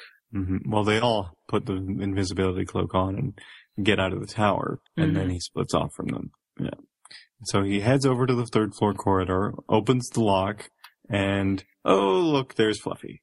Yeah. Forgot about Fluffy. Oops. And he starts to growl. And of course, Hagrid's given him a flute, but he doesn't have the flute, so. Because He- they didn't plan it quite as much in this Mhm. version as he did in canon, because he wasn't going to go down there. But um, the only thing he can think of is the Doctor Who theme song. Ooh. yeah, so he starts humming Doctor Who, and Fluffy goes to sleep. Yay! And he jumps in. How does the Doctor Who song go again? Ooh. Let's all, I, uh, I'll put in a sound clip here and it won't make any difference. Okay. Uh, And then he lands on the devil's snare, and it starts squeezing around him. And but he remembers Hermione's bluebell flame spell and starts casting it all around. mm-hmm. And he, And meanwhile, Hermione is being woken up on the chessboard. good, good, good my goodness. evening. All I gotta say, I kind of, wi- I kind of missed uh, hearing Ron goes, "You're a witch, aren't you?" hmm Are you a witch, you a or witch or what? not? Yeah. Sorry, I was just kind of like, I kind of missed that, and then I kind of missed like him swallowing the oh the snitch. I was kind of, I kind of missed that too. Mm-hmm. Yeah. So Hermione has to play through on the chessboard, or else he can't get through. And she tries to get her wand, but he's already stolen it or taken it. I guess stolen's not a good word. Yeah. While she was unconscious, he searched her. Mhm. So he's gotten her dueling hoster from her leg. And Voldemort is going to play the game for him. So he has to unwrap his turban and she's understandably freaked out. hmm Yeah. So she gets silencioed. hmm And when Harry's made it through and caught the next, the flying key. So that's one thing. Yeah, and they didn't notice him. He sees Hermione alive and well on the chessboard, and then he sees the face on the back of the head. Ugh. And a sharp pain flashes through his head, so he knows it's Voldemort. hmm Dun dun dun. Mm-hmm. He lets Hermione know that he's there, though. He makes a scuffing sound with his foot and just sort of angles the cloak out so that she can see his face. And Dumbledore is spending the night in the leaky cauldron. Yeah, because they have more Wizengamot stuff to do. Yeah, but he gets a note from Professor McGonagall saying that it's, It's an an emergency. emergency. I And wonder if it then- was a howler. Well, it says that she brought it. So she must have left the school to bring it to him, which seems kind of weird to me. It seems like she should have sent a Patronus or something and stayed to do what she could do. But hmm I'm wondering if maybe she sent it through the Floo or something. I don't know. But anyway, that is what it says there. It says that Mhm. she brought it, which is odd phrasing. yeah, Um, So Albus runs out and says, put his dinner on his tab. And what he's doing, and the reason that, a possible reason that he wasn't there earlier in canon, and the reason for this fig anyway, is that he's worked out where the one Horcrux is, and he goes to destroy it because he think it's he thinks it's the only one. hmm So he heads out to, I think it's the the one that has the cave. Well, is that true? Because that's what I thought at the beginning.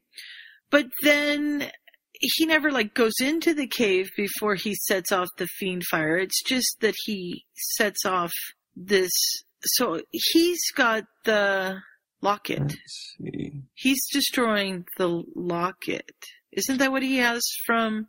Yes, because Remus and Yes, and Sirius yeah. found. So that's what this Right, is. because they the found locket. it in the Black House. Yeah. So, Um, so that's how he knows it was there. And so he just takes it out into the middle of the ocean or, you know, to this little island in the middle of the Mhm. ocean to set off so the, that the fiend, Fiendfyre. fire won't get away Right. and cause any problems. But And I he's thought the same memorized the, thing. word, the Parseltongue word for open, so that Mhm. he can open up the locket first. And Wow, then- I totally missed that. Yeah. Mhm. when you're skimming over, it doesn't quite, it doesn't necessarily pen- penetrate, but in the close read, that's what's going on. Is he he goes out to this little rock, and he drops the locket on it, and Then sets it on fire with the Fiendfyre. yeah, So he thinks now that Voldemort will die. And then we jump back to the chessboard. hmm and Voldemort has gone into checkmate and wins the Mhm. game. And Okay, Harry's one not thing I sure if. didn't- Go How ahead. did Harry get through? That's the thing I'm. I, I did Harry just? Yeah, I just didn't. I think this is where I kind of got a little. Maybe I was skimming too much at the time, but I Mhm. was. I just didn't understand how Harry got through without I playing think a game of he's chess. been walking around the edge of the chessboard. I thought they wouldn't let him. Well, because of the I mean, I don't invisibility cloak, nobody, nothing knows he's there. But their innate magic should know he's there. Yeah. So yeah, this is another part where it's kind of hard to know what's going on. Yeah, or I was thinking maybe he was he like you know how Ron got onto the the horse. Maybe he just like started hanging onto a pawn or something. Yeah, or like just got right behind Hermione and moved as her, you know, like so that we're two of them together. Yeah, that's how Mhm. I was thinking Mm-hmm. at first, but I wasn't. It's just it was that part just was unclear to me. Well, Yeah. it seems like there is, in this version anyway, there's space around the edges because he has to walk over to the nearest edge to let Hermione know that he's there. And then when we get back to it the next time, let's see. Um, yeah, it looks like he's just kind of crept around and it, it says he's really hoping the chessmen would let him pass since he hadn't been playing the game. But since Quirrell has won and opened them up, then they let him through. Yeah. Maybe because he came in during the game. Yeah, must be something like that. And Nice. so the Because next the chamber, so. Pretty much. hmm the next chamber is the troll, which is gone, not gone, but unconscious or dead. out. dead. And then there's the room with the logic puzzle. And Mhm. Quirrell knows which one is the right one because he's solved it and gone through this twice already. Right. so it's a wonder there's enough liquid left to get any of them in there. Hmm I'm guessing it resets every time or something like that, but I don't know. Yeah. And then they get into the final chapter and there's the mirror of Erised. hmm And, And Hermione knows that Harry's there and is following, so she deliberately doesn't drink everything that's in that potion bottle Mhm. so that he can come through as well. And she, of course, is quite shocked that I Quirrell is after the defended Philosopher's you. Stone. Yeah. That's a, that, that was a Remus. Hmm And she's trying to keep him talking because that'll give Harry more time. hmm And apparently, the reason he's been grading the Slytherins harder is so that they'll work more hmm and be better prepared to defend themselves against the Muggles. Yeah. Harry's eyes shot, eyebrows shoot up because that was brilliant. Mm-hmm. It even made him wonder a little bit about Snape, but no, Snape didn't actually teach. hmm but I have seen other fics where that is kind of the thing. He's trying to be uh, tough on them to see how well they can do with it, kind of thing. But Hmm. I don't know. Yeah. So Harry puts the cloak over her and starts backing toward the door, but there's an impedimenta curse cast at them and it slows them down. Mm-hmm. And Voldemort wants to face the boy. Harry Potter, we meet again. Yeah. Because the thing is, Harry's gotten Quirrell's wand away from him, but Quirrell still had Hermione's, Mm-hmm. so he did, which he didn't know. So yes, there's Voldemort, and they explain the plot to um, get Hermione to get the stone for them, because they've worked out what it is that you need to get the stone from the mirror. They just can't force themselves to feel that. Mm-hmm. Yeah. Look in the mirror, Miss Granger. Tell me what you see. And she says, I see myself escaping from you. And Mhm. Quirrell says, You will escape if you retrieve the stone. Yeah, she says the mirror only shows what you want to see, and I don't want you to get the stone. So, but Mhm. meanwhile, Harry has been looking in the mirror uh, behind her, and it is now um, in his pocket. Yeah. So he tries a wandless cutting charm, but he can't quite get the ropes cut. So then he burns through them, and it's, you know, he- But Voldemort can now tell Mhm. that he's got the stone because Yeah. I guess he can feel where the magical signature is or something. Hermione, run! And Voldemort says, seize him! And they, Everybody's yelling a lot, basically. yeah. And, Quirrell, of course, yeah, starts to burn the minute he gets a hold of Harry. it's blistering all over the place. And Yeah. Harry's having horrible pains in his scar, and uh, or no, um, Hermione tries to get Voldemort off to get Quirrell off of her brother, hmm but as soon as she looks at Voldemort's eyes, she f- starts feeling pain because he's legilimenting her or something, Yeah. or just blasting her with magic. Unfocused magic. Hmm And Harry's scar basically rips open, and Quirrell's Quirrell's- hands are withering. And, and then he kind of desperately tries to cast the AK at him, but it doesn't work. Mm-mm. Uh, it misses him. And then Quirrell's dropped all the wands and he's trying to reach blindly for Harry's pockets, trying to get to the stone. And Harry's Mhm. fighting him off, but not doing so well. It's taking a lot out of him too. He's Mhm. swaying on his feet. And then, in the nick of time, Dumbledore shows up with Fawkes. yes. And And- Quirrell is weak and won't survive, probably. But he's still alive at this point. Yeah. And so And they gets them to grab onto Fawkes's tail. And, gets him to Poppy. mhm. and we're on to chapter 40, which is the second last chapter of book one of the Accidental Hmm. Animagus. Um, and starts with Minerva, who does not approve of Albus's plan. no. What the hell were you thinking, Albus? And I'm so uh, glad everybody's just giving him an ear. yeah. Even Severus is getting in on the act. hmm And it's going, well, it was worth the risk because now Voldemort's pretty much dead. Um, and but he's not. Snape says, um, I've still got a dark mark. So, and Albus realizes he must have more than one Horcrux. Mhm. Yeah. And, you know, the next time you want to endanger him with such a mad scheme, kindly do it yourself and leave me out of it so I can protect him like I'm supposed to. And Dumbledore's like, you have no right. And Severus is like, I have every right.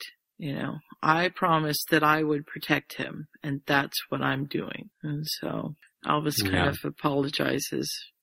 He says, I will try and, from now on, I'll protect Harry and his family in every way I can. Yeah. And then we have Harry woke, waking up and he sees that Hermione's there. Mm-hmm. Yeah. You saved me first, Harry. Mm-hmm. Quirrell the stone. And so they tell him it's all taken up care of. And Dumbledore comes in to tell him what's happening. And his mom and dad are there. Hmm And they explain why Percy's in the hospital wing. Mm-hmm. He was poisoned. Poison. Mhm. Oh my He was god, totally she's been poisoned. Flashbacks. yep. Oh wait. She's like totally poisoned. That's it. Yep. I'm sure we could find that somewhere. It was I'm in a sure. Rina We'll, episode. we'll send Scarlet after it later. So, and Hermione explains that she'd been stunned and woke up on the chessboard. And uh, Sirius and Remus are there too. hmm It's been a whole day. It's Sunday now. He's been asleep for a day and a half. yeah. And as they're leaving, she, Harry hears Pomfrey say, No, I will not let you give him a toilet seat. So apparently Fred and George have come to visit Percy. hmm Which is hmm kind of cute. Sorry. It's like, I mean, he puts little snippets that I, uh, of how canon was with the toilet seat, little things like that, that kind of, it, it draws me back. Or I'm like, oh, look, look, look at that. Kind of thing. And it, it makes me giggle. It Yeah. grounds the story a little bit. In, Yeah. Right. In the familiar. Uh, and uh, Mr. Granger says, well, we're proud of you for trying to save your sister. It might have been better if you'd just gone to Professor McGonagall yourself instead of sending Ron and Neville. But we're still proud of you, so you're not grounded. and then Madame Pomfrey lets Ron and Neville in for five minutes, hmm you know, and they not tell much their side. them. They found McGonagall, and she was going to take a bunch of points off of them, but they tell, told her what happened, and she ran off to send a message to Dumbledore. So she did just send it. That makes more sense.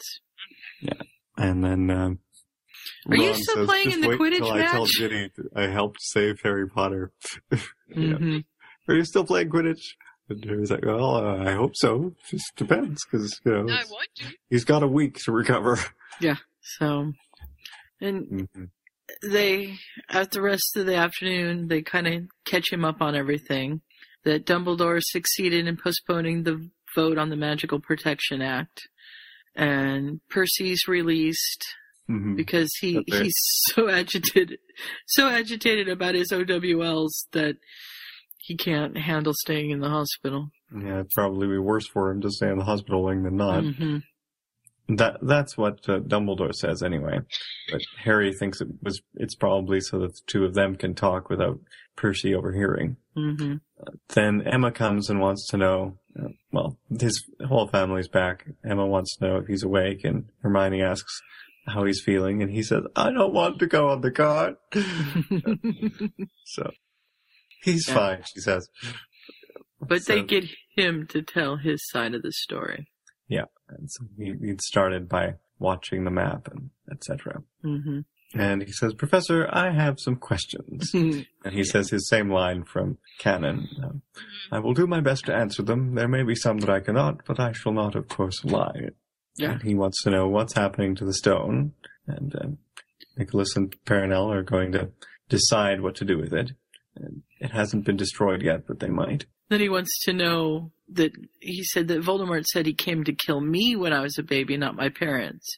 Why was he after me? And Dumbledore's like, I can't tell you that. But this version, he has his parents there to say, uh, why not? hmm We agreed he should be prepared as possible. And Sirius is like, no, if you won't tell him, I, sh- I will, because I should have told him months ago. And so eventually he says, at least tells him that there is a prophecy, although he's not going to tell him what it says yet. Yeah. And the Trelawney made it. Mm-hmm.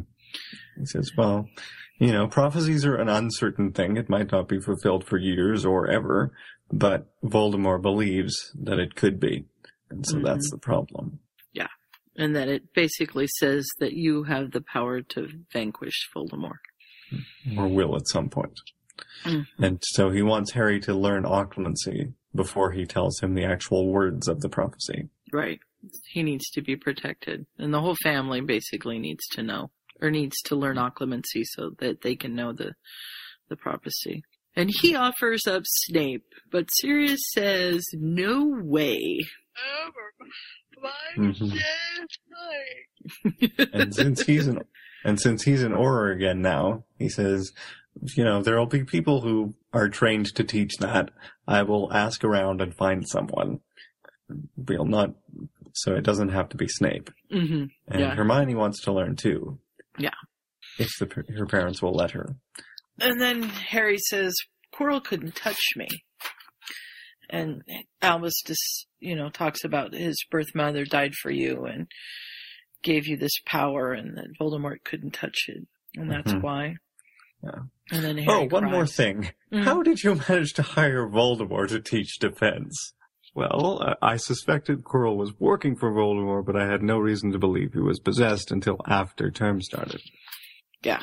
So, He, and what he was really trying to do was trap Quirrell and get Quirrell to lead him to Voldemort. hmm But then, once he found out he was possessed, he decided he'd adapt it, and it could still work with Voldemort being there. he's not a s- very, I don't know. He's a smart Dumbledore, but he does not make very good decisions. Yeah. Dumbledore, you should make good choices. Mm-hmm. Yep. Mhm. So Harry turns into a cat because things are easier when you're a cat. Mm-hmm. And he thinks about it. Yeah. And they get him to admit that really he was basically planning on Harry to go after him. hmm And he doesn't really admit it, but he doesn't say anything in answer and they figure it out. hmm And he says, that was my second plan, but I abandoned that plan. I wasn't expecting him to actually go through with it. And I had every confidence that his friends would not be ser- he, neither he nor his friends would be seriously harmed. And that's why they set up the logic puzzle with a tiny potion bottle at the end so only Harry could go through hmm because he's got his mother's protection. And it's because Dumbledore believes in the prophecy too. Right. So it was basically a big gamble. And He's I don't know if he, Worked. does he mention the Horcrux in here? I don't think so. He'll mention it once Sirius and Remus are in his office, but he doesn't mention it for these guys. And he said, you know, I was, I realized once you were close to figuring out what I was up to that this wasn't a very good plan and I abandoned that plan. I was just going to trap Quirrell and hopefully Harry could deal with him afterwards. hmm but that didn't work out. So Yeah. because he'd had so much time setting up plan number two that it ended up going through after all. And Harry wants to know if it worked. Did it at least work? And Dumbledore says no. Snape's dark mark is still there, and it would be gone if Voldemort was gone. Yeah. So he's still got to face him at some point and Yeah. attempt to vanquish him. And Sirius and Remus work it out at that point, and they sit down with expressions of horror And Harry wants to know what's going on, and Remus says, "Nope, not until you have your occlumency shields." Mm-hmm. You know, Harry's kind of downcast again.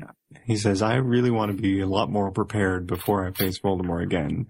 And Dumbledore says, well, so would all of us, but he's going to keep trying for you anyway, so you Mm. might not have the choice. And He says, he- Dumbledore says, it's not that um, I was underestimating Voldemort. I was underestimating you. Mhm. Because I thought, you know, he'd been eavesdropping when he and Hermione, when Harry and Hermione had found the Mirror of Erised. right. So he assumed that if Harry got in there, he would see the same thing. And so it wouldn't have any effect on the stone being in the mirror. But because Hermione was there and Harry was uh, worried about her, he changed what he saw in the mirror. Mm-hmm. That's what he wanted most Yeah. in there. so Dan says, "Hey, Sirius Remus, we haven't decided on our summer holiday yet. Um, is there a French school, Beaubaton or something like that? I think maybe we'll go to France for our vacation." Dumbledore's we like, should visit. We're just keeping our options open. We have a Mhm. few reasons to reevaluate the education our children are getting. yeah. And Emma says, look, when we adopted Harry, you agreed to be open with us, and you haven't been. Right. You said you'd learned from your mistakes, and so far it doesn't look like you have. So, regardless of where we go next year, you gotta straighten up. Straighten up and fly right, buddy. I can see Dum- Dumbledore with this chastened look on his face, kind of looking down, scuffing his foot just a little. I don't know if we can do that quite. No, but- probably not. And he says, I see now it is important to keep you fully informed rather than trying to protect you from the truth. And so you will have my full confidence from now on, except for things that have to have occlumency first. Yeah. So now Emma wants to learn occlumency Mm hmm too. Can muggles learn occlumency? Well, maybe. It's mind magic, so we'll see. We'll talk to the instructor and see what he says. Yeah. And. Hermione's worried. She doesn't really want to leave Hogwarts. Mhm. And Dan says, well, probably we won't, but Dumbledore at doesn't least if to know Dumbledore learns his lesson, but he doesn't have to know that. hmm Mm-hmm. so, And then we're on to the last chapter of book one. hmm chapter 41 starts with a letter from Draco Malfoy. Okay. Anytime I hear, start reading the thing and it says it says dear mother and dear father, I always go hello mother, hello father, greetings from camp. Hiya. what is that? What? That's a commercial, wasn't it? It's Camp Granada. yeah, yeah. camp. It's a camp. hmm It was it was a comedian's thing because that was a song originally um, that had nothing to do with summer camp, and he rewrote these lyrics, and it was uh, yeah. I'd have to look it up. I've looked it up before, but I don't remember enough of what I found out. But it's I fun. don't know why I keep thinking of it. I'm like, hello mother, hello father. It's just because it's really catchy, and now you've got it stuck in your head. Yeah, damn it, Scarlet, why aren't you here now? so Draco says that uh, Quirrell kidnapped Potter's sister and took her into some hidden chamber into the school, and Potter followed him, and there was a confrontation, and now Quirrell's dead, and Potter's in the hospital, and they're keeping things tight-lipped. Yeah. But the important thing is there seems to have been a falling out with Dumbledore. They're not talking about that either. It's a private matter. Mhm. But, um, and he's heard rumors that maybe Dumbledore tried to put him in that situation in the first place somehow. And the, his attitude towards all the other teachers doesn't seem to have changed. Except McGonagall might be a little less happy with Dumbledore herself. And Mm. so he's suggesting increased pressure on Dumbledore. Right. And father and mother respond and say, this is excellent news. Mhm. The Muggle Protection Act is under fire and they will weaken the old meddler's defense. Unfortunately, this will also weaken his um, uh, defense of Professor Snape, but maybe they can have some sort of compromise that they can work out. Um, but the less you know about the circumstances of Quirrell's death, the better, because there's some alarming things going on around that. So be very, very discreet. And then we are on to the last Quidditch match of the season. Oliver Wood is starting his speech, and instead of getting interrupted by Fred and George this time, he casts a silencing charm on them. He's Thank you. learned. hmm This is the big one, the one we've all been waiting for. For this is the one for all the gobstones. hmm Yeah. Win by 50 points, we win the Quidditch Cup. Win by 130, we win the House Cup. So, Harry, don't catch the snitch if we're down by more than 20, okay? Uh, which he has been saying incessantly for the last few days. Mhm. and they take off. And at one point, Gryffindor is actually down by 30, then 40, then 50. And Slytherin is in line to win the House Cup. And Harry's starting to worry. And then wondering if we should Angelina takes the lead anyway. and gets him going. Yep.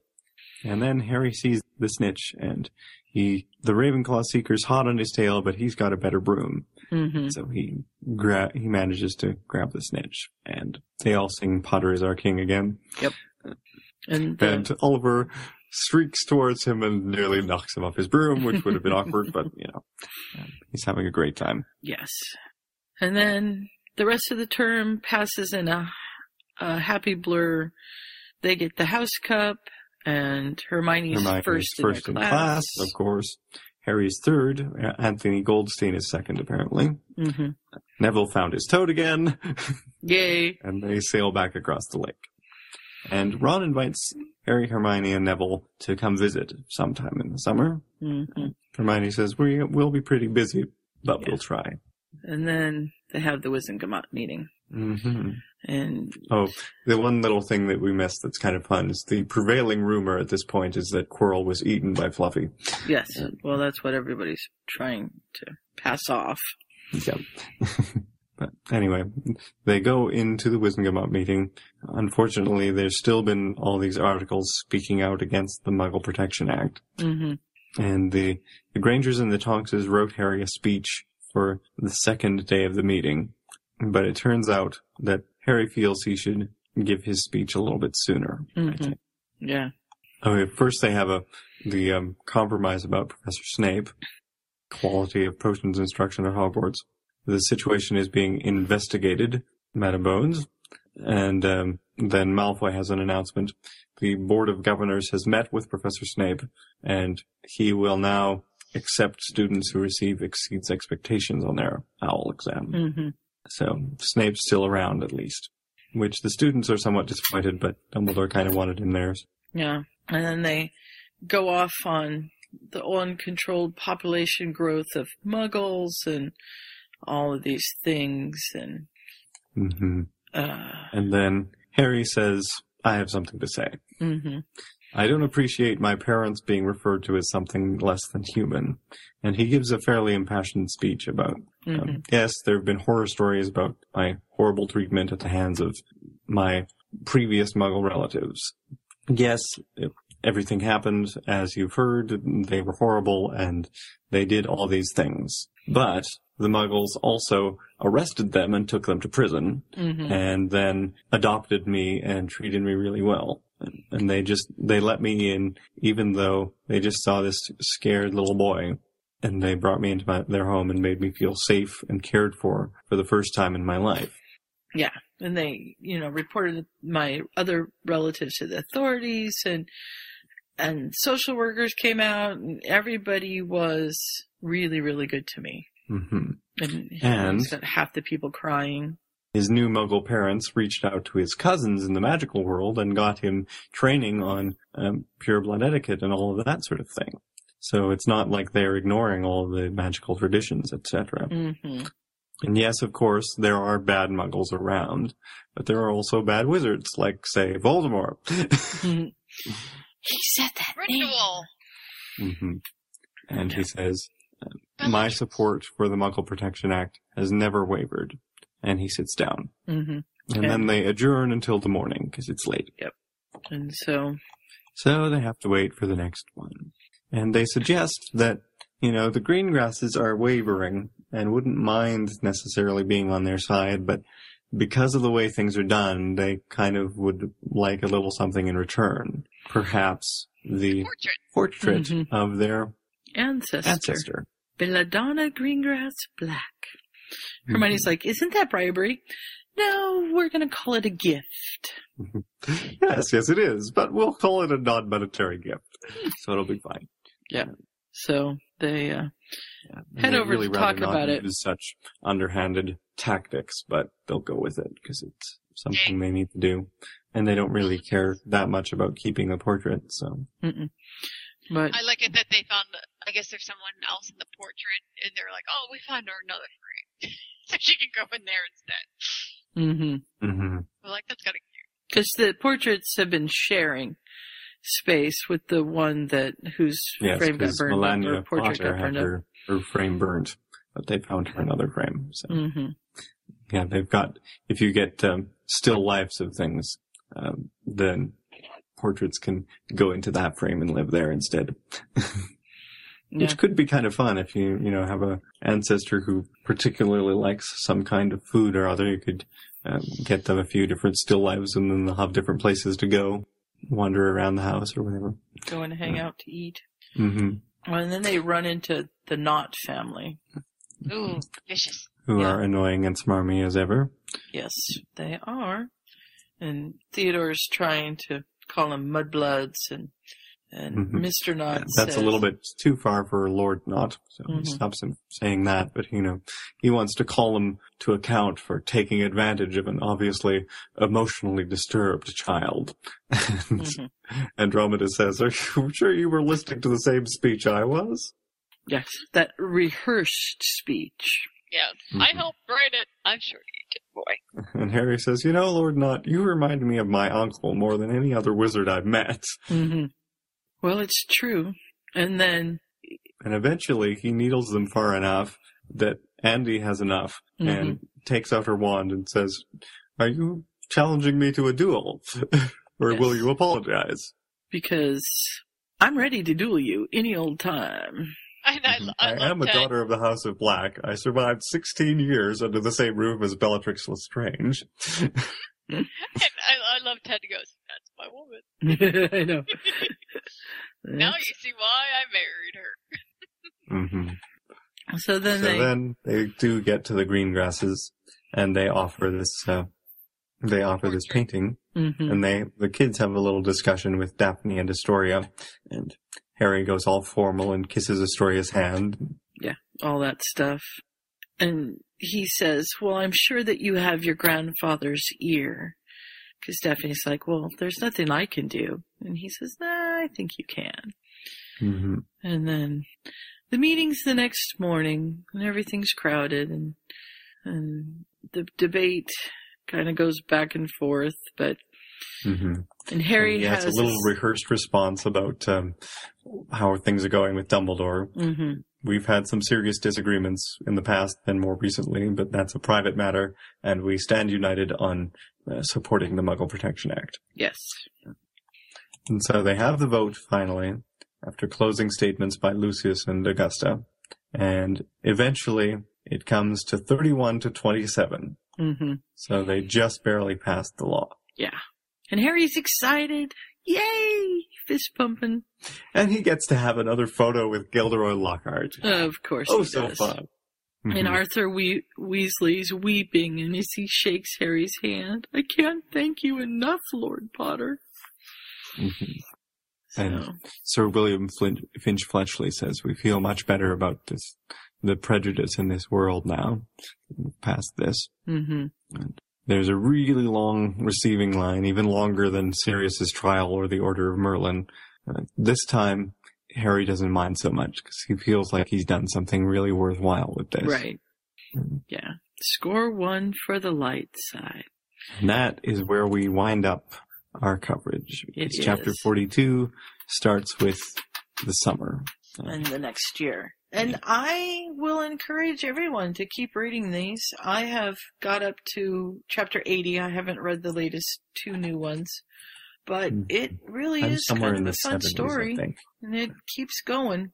hmm And as we go on, things spiral further and further away from canon, as would Mhm. make sense from Yeah. the way things go. And there's just these little changes that result in from Harry A being an Animagus and two having a um, B, I should say. I'm being uh, not consistent in my numbering here, but uh, having a, a supportive family to grow up with and actually you know, going to adults at times and sending people for help and not just charging blindly into things. Well, I suppose that's slightly unfair. They were usually good about uh, planning a fair amount before charging into things, but they still did it all on their own in canon. yeah, that's true.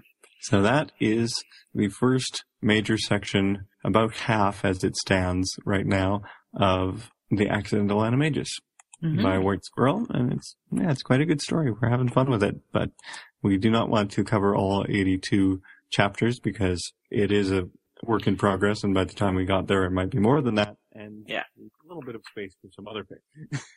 You went away, Scott. Did I? Back. You're just I further away now. I did. Did I maybe just No, no, he's he sounds further away from me too. Still doing that? there? There you go. There you're back. Hello, That's Scott. weird. I have done nothing. it's the Skype ghosts. Mm-hmm. So I love Excuse me. no problem. So yeah, I I thought this was a fun premise, and I liked the way that he was able to change the story in little bits and just but stay fairly close to canon at least at this beginning. It will change more, like Scott said, but I just thought it was fun. I liked the idea of Harry being able to turn into this cat and being able to escape from the Dursleys. And I like that he and Hermione are siblings. Yeah, I mean, Mhm. I, I like, yeah, I like the premise of it. I know I complained about some stuff, but the thing is, I, I mean, yeah, it's not my favorite fic, but I like it. It's well written. I mean, there's a couple little times, like you said, there's a couple little times like, huh? Mhm. But it's, I mean, it's not, it's not so much that it takes away from it. I Right. like the idea of it. I like, I like seeing the, the concept of Harry really having a loving family, and in i- as the fangirl, you always want, you, you've always wanted to protect Harry and have really wanted Harry to have what he should have had. Mm-hmm. And I like that. I, I just like that idea of it. Yeah. And one of the things about having a podcast like this and doing what we do with them is that we're always trying to provide some, you know, constructive criticism of the story. I often find that going through stories for the podcast, we notice more nitpicky things or things that bother us or whatever than I would just reading the story straight through Mm-hmm. it wouldn't have occurred to me that they weren't acting like 11 year olds, although um, I will acknowledge that um, Trisha probably has a point with that. And because I really don't have any experience with 11 year olds, so I don't know what they're supposed to act like. Well, I mean, the thing is, yeah, I'm a mo- I'm a mother of a of a child around this age, and and so I and so I see it more. But the thing is, I mean, if I didn't ha- if I didn't have a child, I probably would never know. I probably would never notice it and just dealt with it. Mm-hmm. I mean, I would have saw it more as like, oh, it's Charlie Brown kind of thing. yeah. But That's kind of the advantage of doing this too, is we all bring different perspectives to things and we find out stuff that we wouldn't have necessarily noticed reading it Yeah. just by ourselves. Yeah, Right. we're all we're all different ages. We're all different. I mean, we have uh, different things in our lives that gives a gives us a different perspective. And Right. so that's what's kind of that's what's kind of neat. I mean, even I mean, even your friends and stuff like that. I mean, do that. Uh, give you a good case. Um, two girls that I that I run oh, that I run with all the time. Okay, one girl, she's 50 years old. She has two kids. She's married. Me, I'm 38, and I- I'm I'm the divorced one, and I have a child, and I'm a single mom, and I'm and I have a child, single mom child. Yeah, never mind. And then we have another friend, or the last friend, and she she's 32. She's single, never been married, and she's a nurse. I'm an en- well, not an engineer, but I work in an engineering firm, and the other one's a social worker Mm. and one's a blonde, a redhead, and a brunette. I mean, okay, how much, how diverse can you get like that? Right. hmm And you do see different things. Stories are colored by your experiences too. So yeah, you would pick out something at about an 11 year old boy because you live with one. Whereas Scott and I, not so much. Now, if this was about a four year old child, I might have things to say. Right. Because you work with them all the time. Yeah. Five more days. Five more days. Yeah. So, Another thing to um, to note, if you're a little bit daunted by this fic having 82 chapters as of recording, uh, is that it does start to move a little quicker as it goes Mhm. on. Yeah, I think Like by this, chapter, it took 41 chapters to get through the end of the first book. It but you get like through by, two and three by the end of 80. hmm Well, and I like think I just also- skipped to 82 and took a glance, and they're starting to talk about the Quidditch World Cup. So they're on to the beginning of uh, book four by Mhm. The thing is, he really had to esta- he really had to establish even before they went to Hogwarts. He had to really establish a back a backstory, and I think he. And me telling you the truth, I liked the backstory more than I liked it, them going to Hogwarts. I think if he would have Those are all stopped at the things that we haven't seen before. Yeah, Mhm. and I think that's what sometimes I when I read when I read fan fiction, sometimes when they I think I enjoy stuff that's outside of Hogwarts better, only because I just know. I mean, we we've read the canon so much; it's always within Hogwarts. Or sometimes when I read fan fiction with someone else's point of view during the Hogwarts time, I'm okay with it. But when it's with Harry, sometimes it's kind of hard for me Mhm. because I want to stay with canon Right. more than anything. Yeah, I'm just kind of trying to check back through, and the first 15 or 16 chapters were stuff before Hogwarts, where in the book, uh, it was something like five or six, I Mhm. think. Right. And I mean, and I can appreciate that. I mean, he did not skim, but the thing is, he didn't go through every single little detail. I mean, I really enjoyed the parts where Sirius got, got out of Azkaban and they went in Christmas and stuff like that.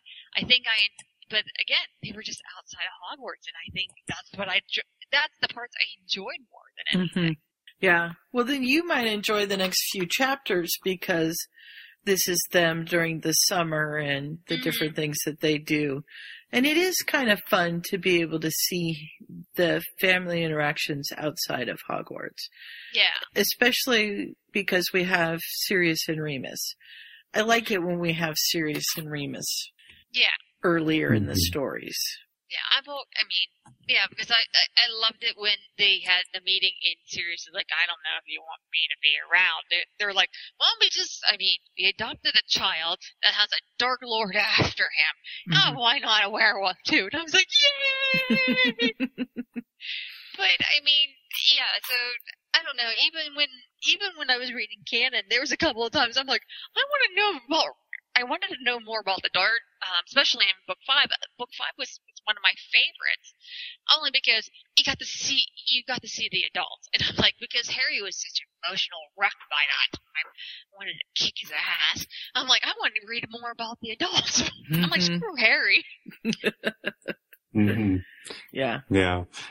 we were sort of, that's another one of the things that I don't remember being that emotional when I was 15, but it might be, like people have said that's a, a fairly reasonable portrayal of, you know, hormones and stuff going nuts around that time, but I didn't really enjoy reading that.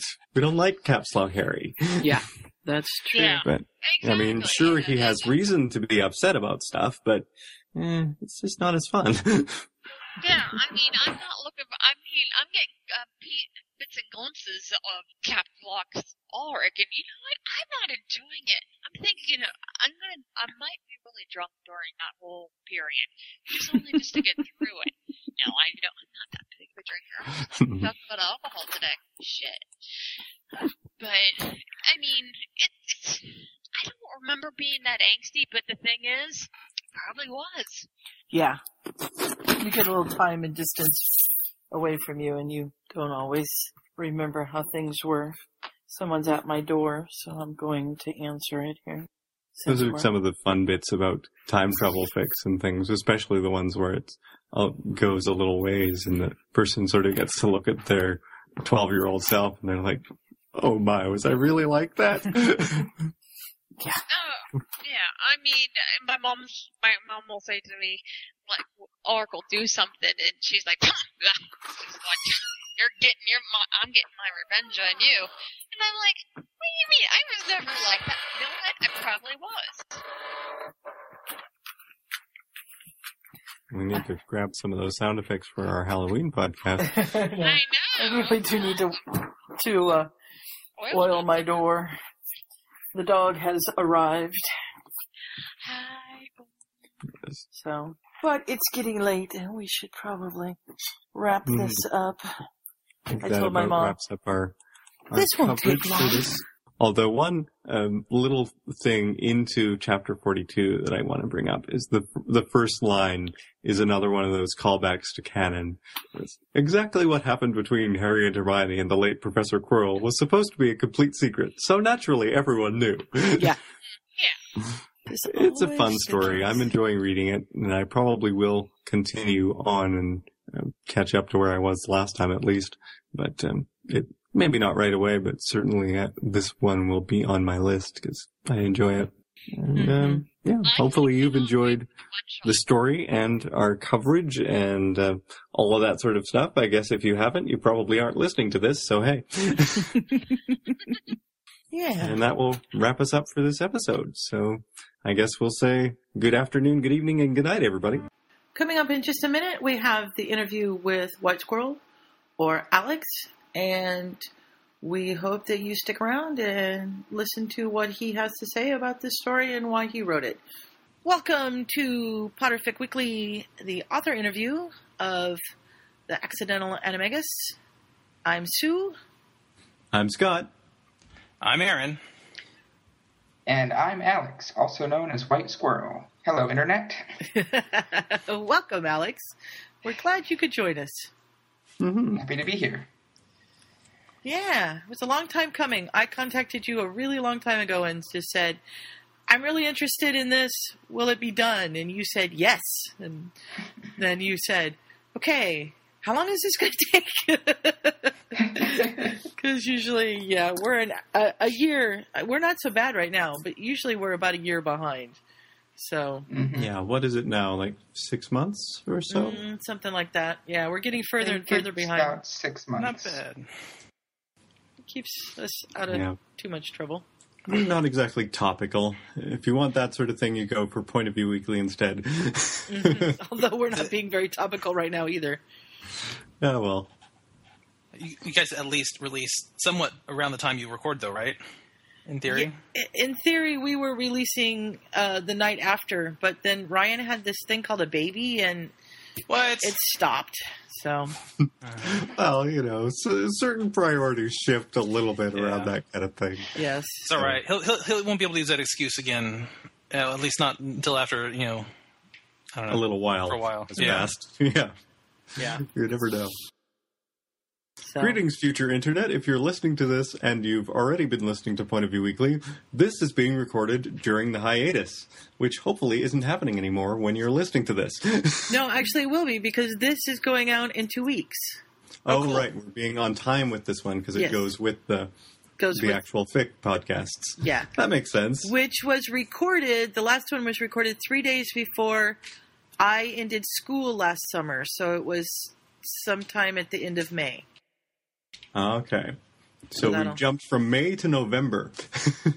And it's cold. yeah. Alex, this is going to be really hard because you won't know if I'm talking to you or the cat. but He'll hazard Uh, a guess. yes.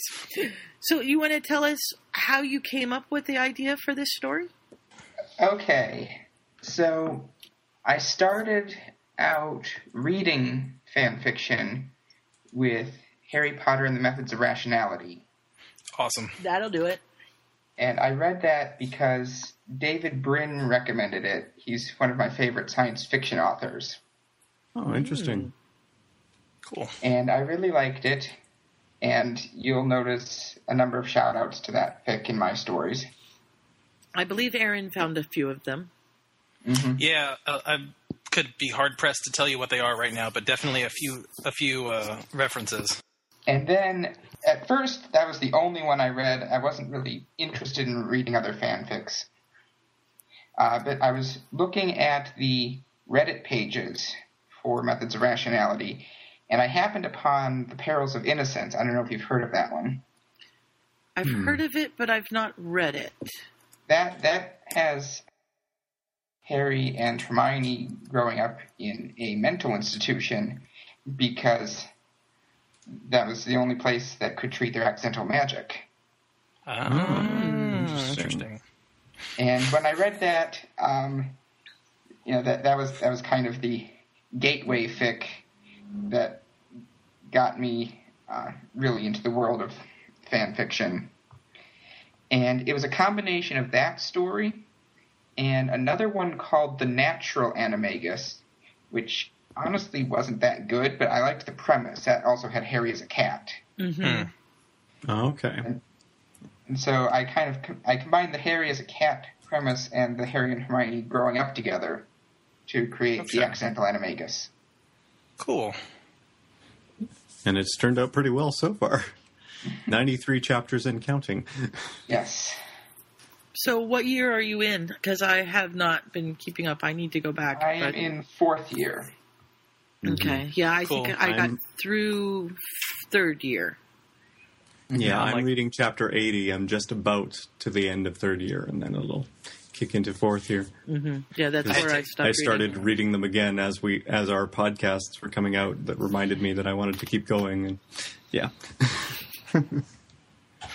Yeah, I'm I'm myself. I think I'm on chapters in the 70s somewhere on this one. I had stopped. I had stopped reading for a little while for reasons that I no longer remember because I was really enjoying it, and so now I've almost got to go back and start over. But it's all right. It's yeah. Good story. It's probably just being distracted. That's what usually happens to me. Is I, I will be reading along on something, and then something else will come up that I have to do, and I'll start doing that, and then um, just sort of forget where I was in whatever I was reading before. Mm-hmm. Yeah. Yeah, I, I keep a list of stories that I've read part of. That's smart. That's a good idea. Yeah, and that would be really good, especially if you put the last chapter that you read, because there's times where I go back and I'm like, now where was I? Mm-hmm. And you know, sometimes it's fun to reread it, but if you're rereading it over and over again, then it you know it starts to really Yeah. lose the appeal. So I sort of find when that happens, if I at least remember it a little bit, I sort of jump around slightly and go, okay, yeah, I remember this part. Let's try another 10 chapters on. Oh, yeah, I remember that part. Mhm. Oh, this is unfamiliar. Let's back up. And then I eventually find out where, Where I was were. before. Yeah. So, had you written things before, or is this kind of your first foray into fan fiction? Well, way back in high school, I wrote some Star Trek fan fiction, which was so bad it will never see the light of day. Mm. that happens. You're not alone. You're not alone in having that uh, that kind of uh, feeling about your early works. Definitely. Uh, I I had written uh, a couple of science fiction novels, uh, one of which was fairly good. Uh, so you know, original fiction, Mm-hmm. And then I just kind of got hooked on the fan fiction. Yeah. The, I imagine that being able to have comments and things from fans really kind of helps with that because you kind of get feedback and it probably really helps with momentum. It it helps some. I think the greater help is just the sheer volume of writing I was doing. Mm. I, I never wrote anywhere near that pace with my original fiction. Yeah. That makes It's sense. sometimes easier to pick up with um, fan fiction things because you have that established background to draw on. You don't have Yeah. to build do. the world yourself. The, the world building, the, the first couple chapters where you're trying to establish everything, that, that's very difficult. Oh yeah. Yeah.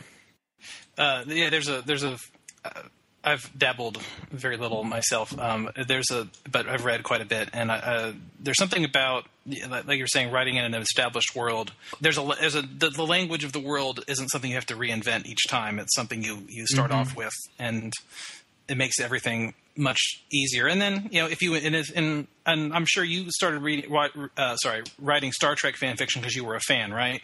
Because you Right. you enjoyed this the the original series or Next Generation or whatever.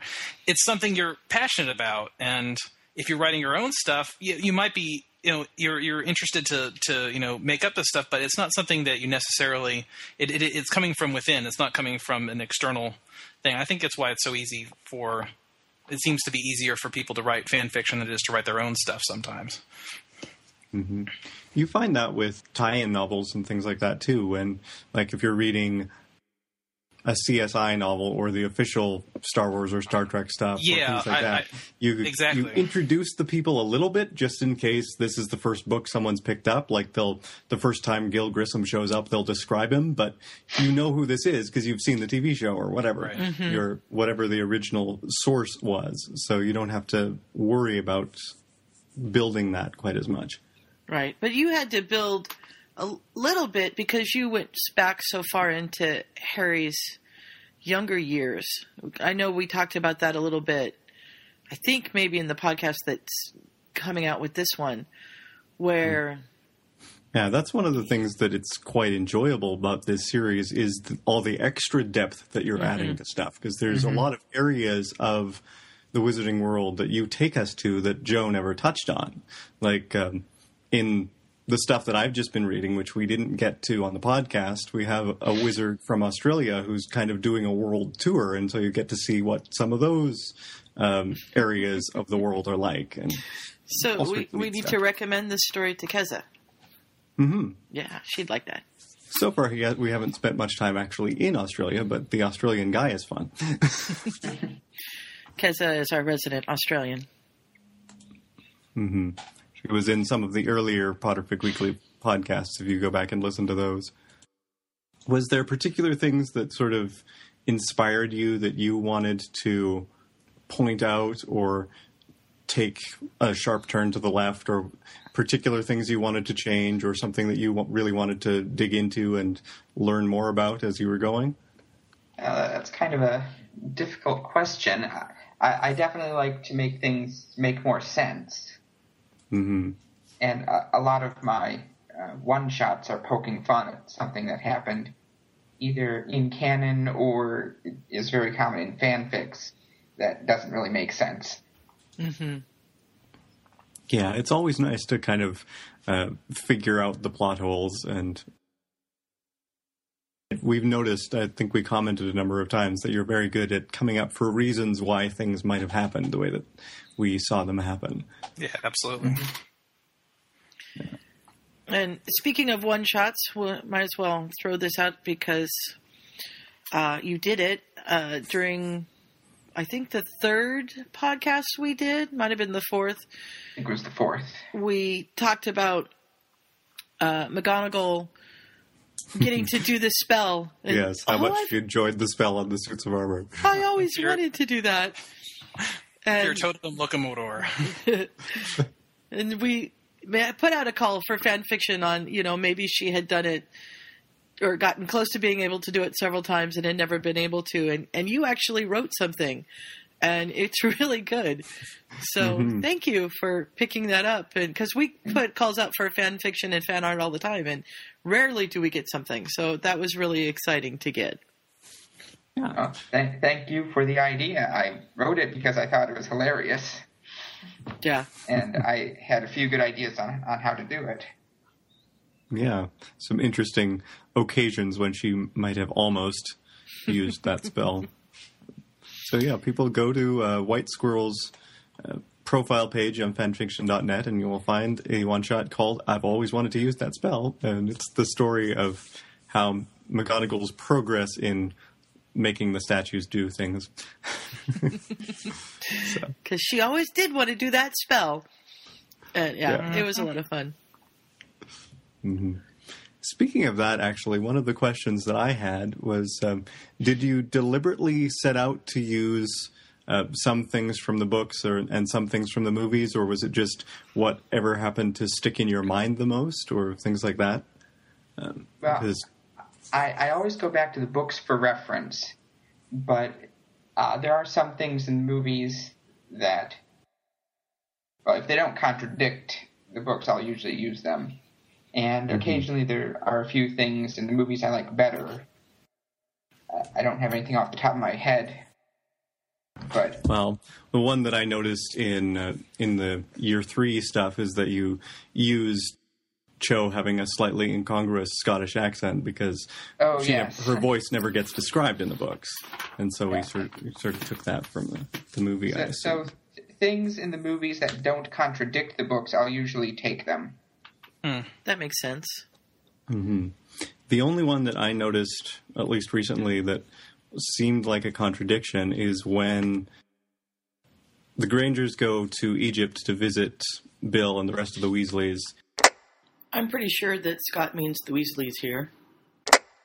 You mentioned that Charlie's the only one who seems to take after their mother, and I'm pretty sure I remember reading somewhere that the twins were short and stocky as well as the Yeah, rest so of them I, being tall. I did remember uh, seeing that somewhere long after I wrote that chapter. Ah, that happens. Yeah. Mm-hmm. I can't remember exactly where the reference is either, or I would find it for you because I have some of my books sitting here. But oh well, it's not something that is a major impact on the story whether Mm-hmm. the twins can reach a high shelf or not. These are the pitfalls of casting. You know, you, you have to start them at age 11 and you don't know how tall they're going to wind up. Right. yeah, They, they got it just worked out well that- that Daniel Radcliffe ended up shorter than Rupert Grint. Yeah. So Daniel Radcliffe wound up five foot five, mhm. and meanwhile, they, they, they couldn't have done better with uh, uh, Matt Lewis. Right. yes. Right. Yeah. They that was perfect. hmm And he actually had to wear a fat suit for, I think it was like movie five and six or something like that, just because it was too drastic a change. Yeah, I loved the the story that Joe Rowling said that she had come in for a table read and she was sitting there and she's like, "Oh, look, there's Dan and there's Emma and there's Rupert and I don't know who that is and oh, there's so the holy cow, that's you know." And She just sort of glanced right over him because he had changed so much. So yeah, it was funny. yeah, it's always tough when you're casting something that's going to go on for long periods of time. hmm And Scott, I, I don't know if this is the reference that you're thinking of, but I know that part of uh, where we get the idea uh, is from Fox Ears and the Mhm. Short Weasley Club. No, that was that's a fic thing, but I think if it's either when he first looks at the picture of them in um, Azkaban, or it's when he meets them all in the garden when they're like um, uh, at the burrow. Mhm. It's the first time he actually meets Charlie and Bill. Um, and he notices that Bill and the twins have kind of the same build, and everybody else is the tall, lanky build. But Okay. I'm not sure precisely where that is. I think it's in Goblet of Fire somewhere. That sounds right. So I'm I'm looking at my notes, and apparently uh, we asked the same question twice during podcasts because one of my notes says, "Where did Hermione's parents' names come from?" And then quite a ways down the page it says, "Why Dan and Emma?" so apparently we asked that question twice because I was typing up notes as I heard them while I was editing. I always assumed it was the um, standard, you know, Dan Radcliffe, Emma Watson naming scheme that people do a lot with Harry, Hermione, but perhaps I'm wrong. What say you, White Squirrel? Well, I I used that knowing that it was usually used for Harry Hermione romances, but I used it just because it was the most common. And I like how the, the fan fiction world has sort of standardized some things. Mm-hmm. So it, it, it, it enriches the world. And so if there's something that's used commonly, like Dan and Emma's names, or, you know, for example, Daphne's and Tracy's personalities are very Okay. standardized, uh, I'll just go ahead and use that. Mm-hmm. That makes sense. Yeah, and is, uh, there's a good point about Daphne and Tracy. They're they're you know are they you know in more do they have more than two seconds of canon interactions with anybody, and yet they've got such a um, Daphne, because I don't think Daphne has. A, Daphne might have like a line or two. I, but I think she only gets a mention in the books, and I'm pretty sure Tracy isn't mentioned at all in the books. okay Hmm, interesting. Yeah, that that list of names that uh, I think uh, that's uh, that, that Joe released at one point with the with the whole class is a veritable treasure trove for fan fiction uh, Mhm. writers for sure. Yes. It'd be interesting to kind of try and track back some of those fanon things and see like who first invented Daphne Greengrass the Ice Queen and you know that kind of thing. well, Melinda was just wondering where Charlie and a towel came from. So I'm pretty sure that was from uh, after the end. after the end. Yeah. Yeah, I think that's what we we figured out. hmm According to the Wikia, at least, yeah, Tracy Davis's name came from the list, and so we know that she was in the dormitory with Millicent, Pansy, and Daphne, and someone else. Was first mentioned in the documentary Harry Potter and Me, and then Daphne Greengrass was called up to take her owls, so her name was called on the roll. Um, Okay. but I don't know if we ever actually interact with her. Uh, she's I- I mentioned don't- as part of Pansy's gang in something, and then we know about Astoria from the epilogue. Right. Actually, I think we know about Astoria from the the post canon like family tree or whatever that she Yeah. not family tree, but Her, those her name, her, her name's Yeah. not given in the epilogue. yeah. Oh, that's yes, you're right. Yeah, someone was asking who did Draco marry, and that's when we found it out. It says it's a Time magazine interview. Hmm. So yeah, neither of them actually show up much in the books, right. but there they are. So, how long did you study cats in order to do this story? Um, not all that long. Here and there over the span of a couple months when I was writing the early chapters.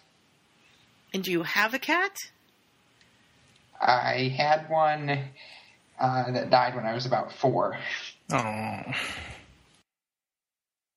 So, where did you go to study cats? Uh, internet. Ah, I guess that works. Always a good source for study. You, you can I don't know. Google I- I'm not sure if body you can find- and get plenty of information. Yeah. I was gonna say, uh, are there any videos of cats on the internet? I thought that those were outlawed or something. Yeah, Yeah, they're you not never allowed. find cats on the internet. No. Never, ever. Yeah. But there is some interesting things about the the body language and such. Like I wouldn't have necessarily thought of uh, blinking being a sign of uh, Mhm. trust of, and and or affection, kind of thing. And one of the things I just ran into going through third year stuff, since it's recent for me, is um, he has much more trouble in this universe with Buckbeak than he had in canon because he's used to blinking in response to things, and the hippogriffs here are supposed to maintain eye contact. Oh, yeah. So he has to keep telling his cat self that this is not a challenge. He's just trying to be nice to Buckbeak. I actually just found the note about methods of rationality. It says, Wizarding world with muggle science, nod to methods. so that's part of one of the ones that we found. Well, there you go. One of our sort of standard questions that we like to ask everybody is what's your writing process? Like, do you have to have music on? Do you write when you write? Do you write in a specific place? Do you type things? Do you write them out longhand? Well, um, I like to have music on, but I don't need it. Um, uh, the the where doesn't matter too much, but I do need to type it out because it's faster. Mm-hmm. Mm-hmm. Makes sense. Most of the people we've interviewed seem to go that way. There's been a few that like to write it out by hand first, or just find that easier because they don't always have a computer with them or whatever. But And and the other thing is, uh, I use Scrivener, and I would not be happy if I had to write without it. mm, interesting. I've heard of it, but I don't really know much about it. I was going to say, I don't know what that is. It's a really nice program that lets you type a story scene by scene and then rearrange the scenes. Oh, nice. Cool. So if you don't know precisely where something goes when it comes to you, then you can put it in there and, later. and you can and you can go back to if you know what scene something's in. You can find it a lot easier than scrolling through one long word document. Mm-hmm. Ah, interesting. That would be helpful in a lot of ways. So I have a, a question here, and it doesn't make any sense to me. So I'm thinking that maybe there's a typo or something, but I'm going to say it, and maybe it'll make sense to you. It says, "Did you get Puckle from the fact that it was going to be the Granger's name?" Yes, I did. Oh, good. You know what I'm talking about because I'm looking at this note going, "What?" So, in the fic, uh, Hermione's mother's maiden name was Puckle, okay. And if you look at the original forty, that that uh, paper from Harry Potter and Me, uh, it says Hermione Puckle, and then it's crossed out, and Hermione Okay. Granger's written in. Interesting. Cool. Yeah, there's there have been some neat fics that pick up on things that J.K. eventually discarded. Mhm. Like um, I've seen one where I think it was originally going to be the Grangers that that find Harry Yes. or that go to Godric's Hollow, and that we've had some people that actually took that and ran with it. I have uh, one of those in my favorites list. It was um, not. It's uh, it's called One World. And Yeah, another one. actually, with that's the one I've Harry, been reading. Yes, it's another one with Harry raised by the Grangers. hmm So we may have to take a look at that one too because it's pretty good. Okay. Go put it in the in the host chat. We'll we'll look at it. yeah. That's the one trouble we find going through things is we often start reading a bunch of fics that are kind of similar and we have Mhm. to sort of separate them a little bit so that we're not having the same fic all the time kind of. Yeah. Yeah. We did one season where we really went off the rails and and had some very unique ones. We did a, a Star Trek crossover. That was kind of Oh fun. yes. And a few other weird ones. So it's, it's good to mix them up every once in a while because otherwise you're just kind of reading the same story over and over again. That's not Mhm. Yeah. much fun. There's all sorts of nooks and crannies in the fan fiction world. True Oh story. yes. True story. Not all of them you want to necessarily step into, but you know, Yeah, there's a few I don't want to. Uh, no. it takes all kinds. Everybody likes something. So Do you know karate? No, I uh, was deliberately vague in my descriptions of karate because my knowledge came from Wikipedia and YouTube videos. Although I did watch some YouTube videos of, you know, little kids karate lessons to have some Mhm. reference for that. mm. Yeah. Yes, because those did seem quite uh, reasonable for that kind of thing. Yeah. I like little kids and karate lessons. It's usually kind of fun to watch. Was that just something that seemed logical to you for the Grangers to do, or why did you decide to have Harry and Hermione go to karate lessons? Well, you do see stories where Harry takes some kind of martial arts, Mm-hmm. and that did seem something reasonable for the Grangers to do. hmm But of course, I wanted to do it in a realistic way, not uh, Harry becomes a, a super karate master. Right. He's a black belt at age five. Wait, Yep. Yeah, I, I made it. It was a stretch to make them black belts before they went to Hogwarts at all. Mm-hmm. yeah, Yeah, but I'm glad that you did it just because that kind of gave that a little bit of closure Mm-hmm. and it works out. So, Mhm. and that is technically, I think, I think either that or brown belt is the level you have to be to try and teach somebody else. So then they're, you know, giving some pointers to their friends at least. Yeah, teaching teaching Neville exercise at the very least. hmm And I really like Neville's one of my favorites, so I like that he's a bit more involved in your story. That that always makes me happy to see him getting a little extra bump.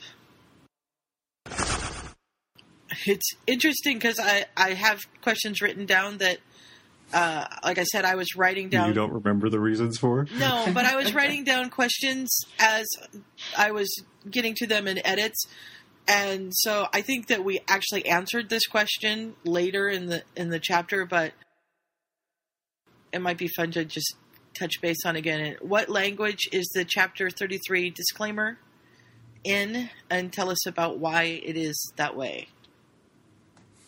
Um, Yeah. I, I believe that's the, the Lovecraft one. Probably. Yes, I think so. because I think Scarlett looked it up. Yes, I mean, that, that's a quote from H.P. Lovecraft. Uh, I don't know what the language is called. I, I've only read At the Mountains of Madness from his from his work, Mm. but I I use that sort of mimicking Harry Potter and the Methods of Rationality again, Mhm. which at least in the early chapters wrote humorous disclaimers. Yes, those are always and when and when I ran out of jokes, I started uh, using quotes from science fiction novels. Ah, interesting. Well, if you like Lovecraft, there is a podcast. Oh, what is it called? Are you thinking of Night Vale? No. Um, the Drought. Drabblecast? Sue has a lot of podcasts to go through. I do. I do. I'm sorry. I should have looked it up before I started this. We'll edit some of this out. Uh, it might be Drabblecast. It's supposed to be for strange authors. Yeah, this is it. It's the Drabblecast. But they do an H.P. Lovecraft month of stories. I want to say in August. It might be September, where they they either do his stories or stories that they've had written that are like his, and they they just read the stories. It's really interesting. One of our former authors, or maybe it was somebody that we read, but I don't think somebody that we actually podcasted on, got one of his stories read on Drabblecast, and I started listening to it then, and I've never stopped.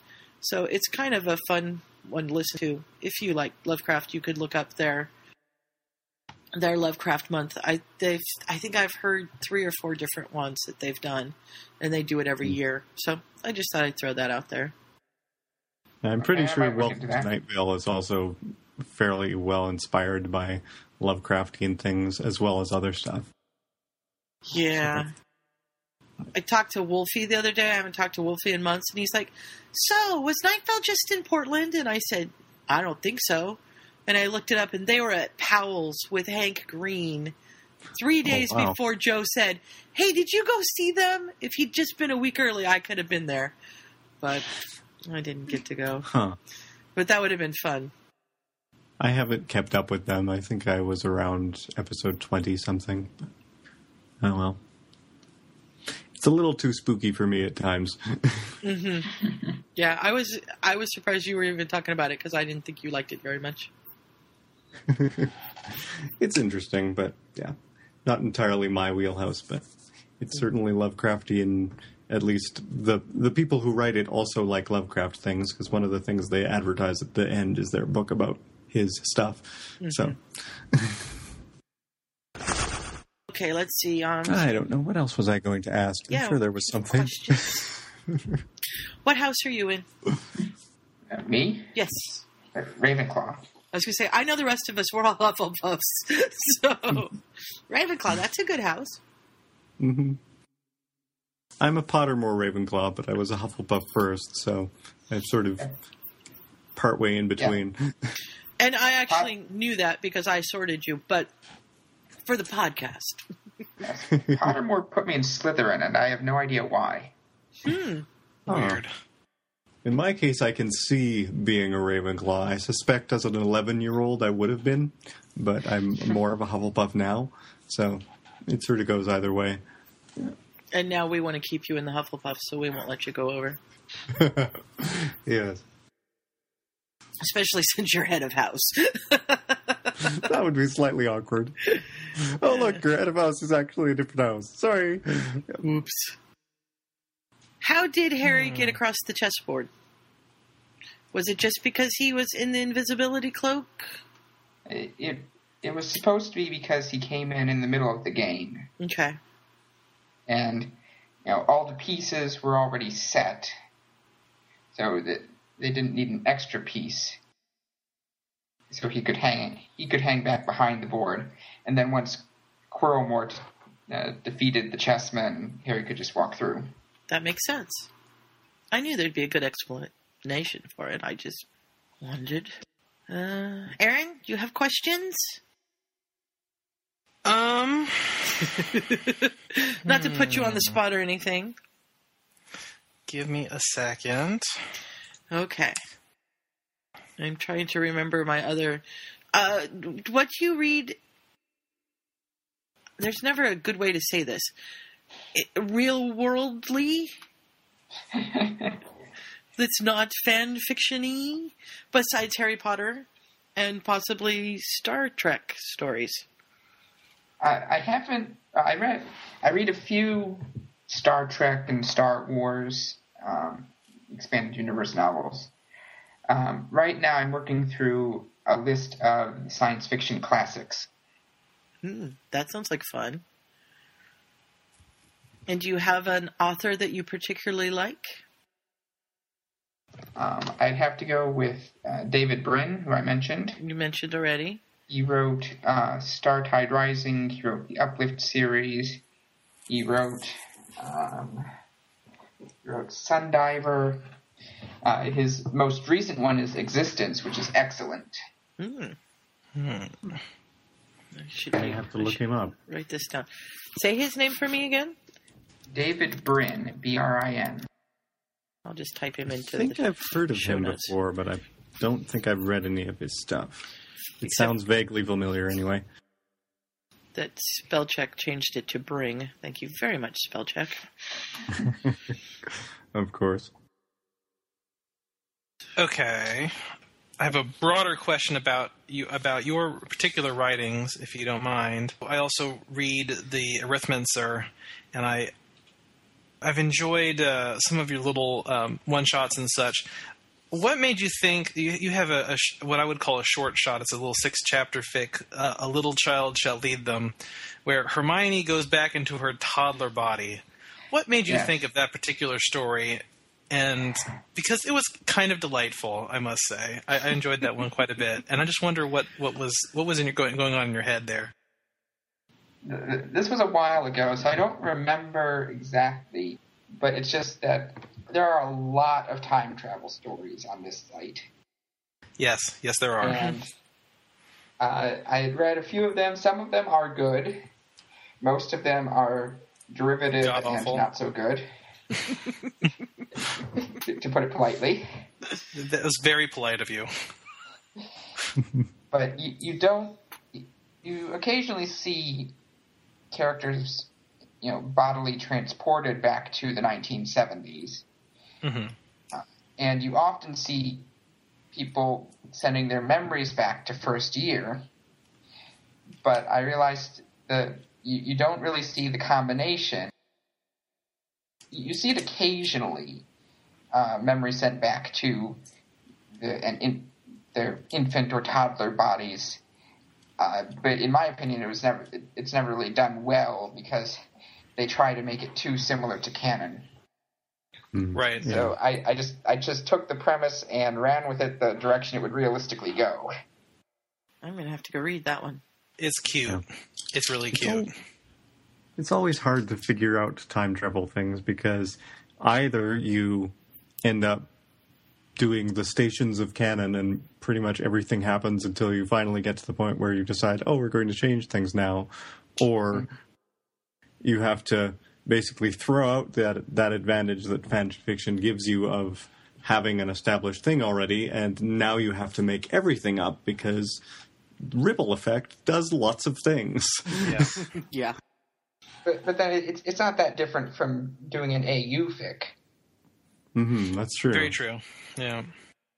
That's very interesting. Have you read um, probably the the most uh, prominent of the the sending your memories back would be uh, Nightmares of Futures Past.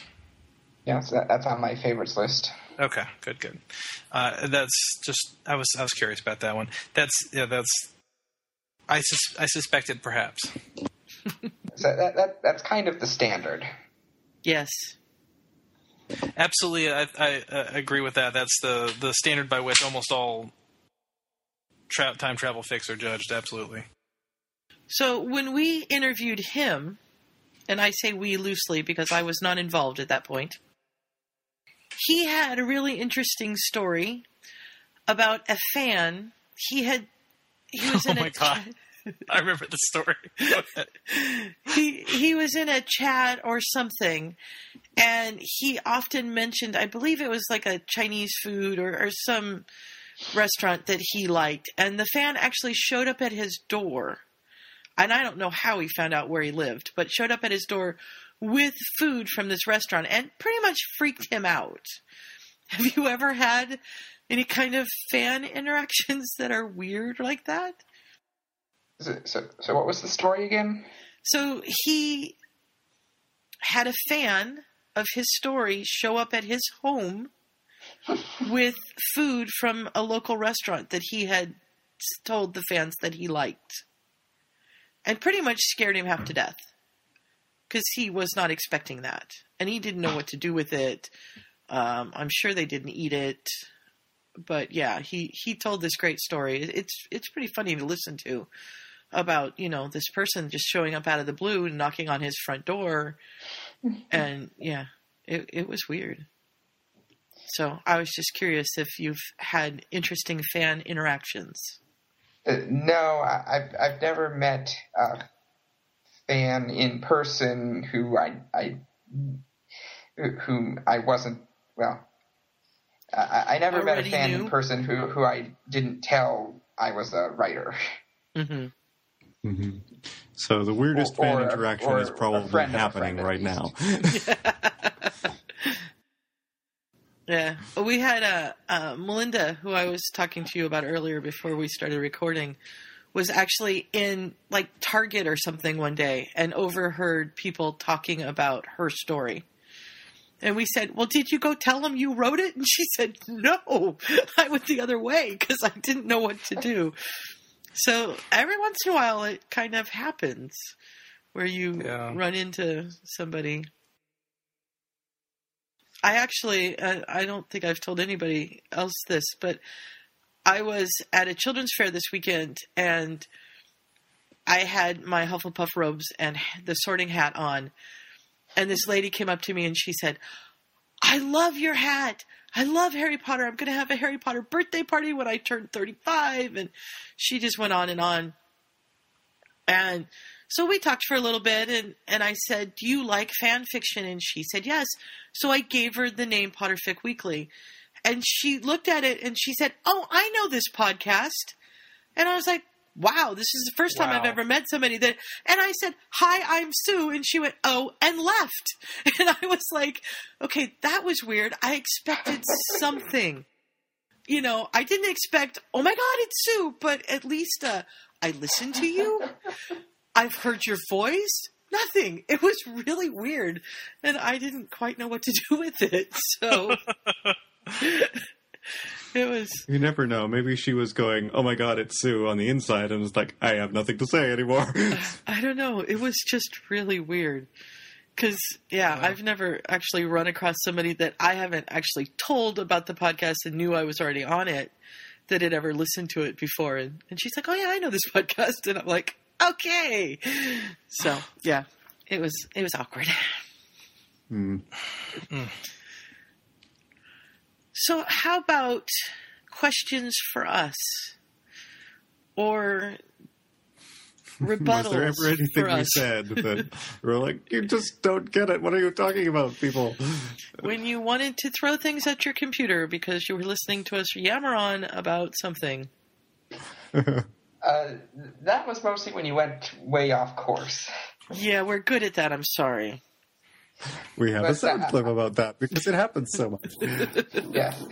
I, I I think the biggest thing was in the last podcast where you talk uh, about Harry uh, seeming too mature, Mm. where an 11 year old wouldn't realistically uh, recognize he's being manipulated like that.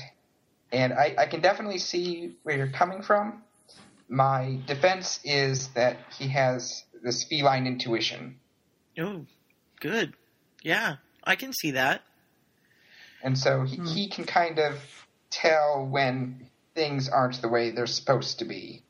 Now, I do admit I have very little experience with 11 year olds, Mm-hmm. so I'm probably going to not write them all that accurately. But yeah, I, I think part of what we said in that, and I know it was a lot of what Trisha, because she actually lives with a 10 and 11 year old. So she has a lot more experience than any of the rest of us. But she did kind of, you know, I think she kind of came around to it a little bit too.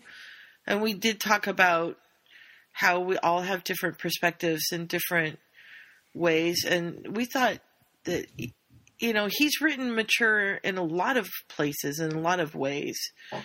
So it wasn't, you know, definitely wasn't something that like threw us out of the story or anything like that. But No. yeah, she was, she did comment on that. So, and There's a general tendency, I think, in to write Harry older than he is.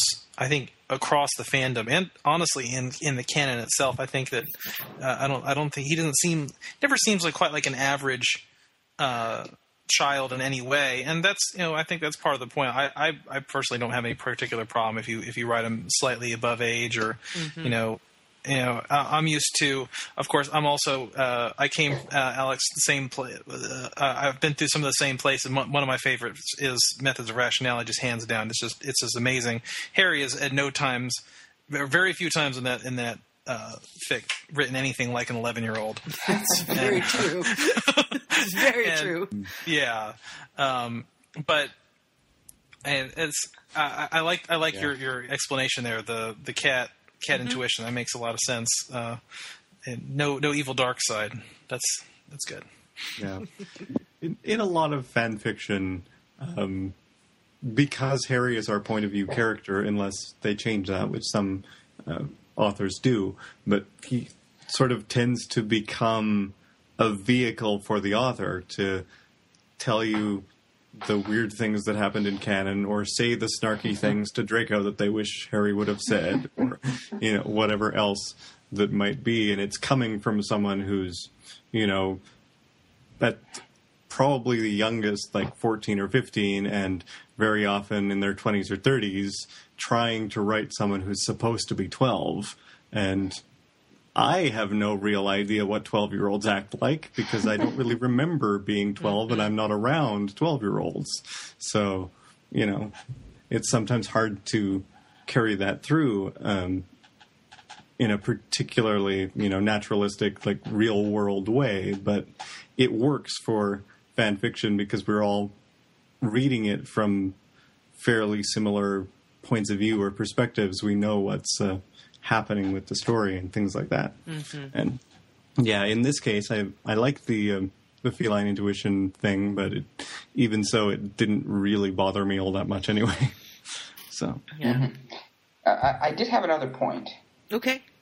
So this was in the third uh, episode, uh, chapter 17, and you're talking about how in uh, this story, Muggleborns have magical ancestry somewhere a few Mhm. generations back.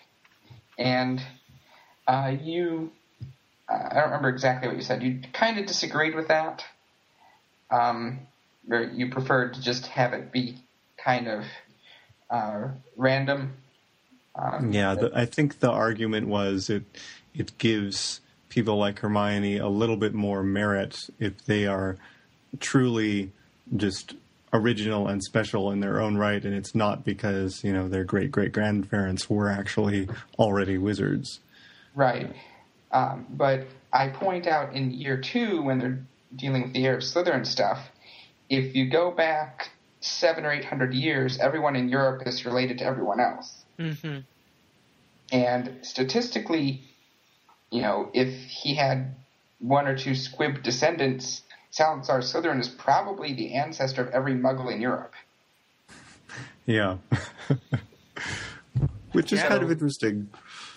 So basically, all Muggles have some magical ancestry. If you go back a few centuries, and once in a while, it the magic randomly reasserts itself. Mm-hmm.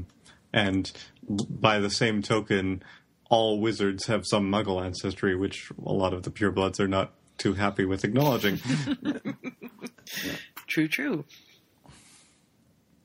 hmm I've seen some interesting uh, takes on that in other fics as well, where you know, like there's seven different heirs of Gryffindor because it was a thousand years ago. Yes. It's, it's not like there's one family line that for some reason magically has all the magic power. Uh, and yeah.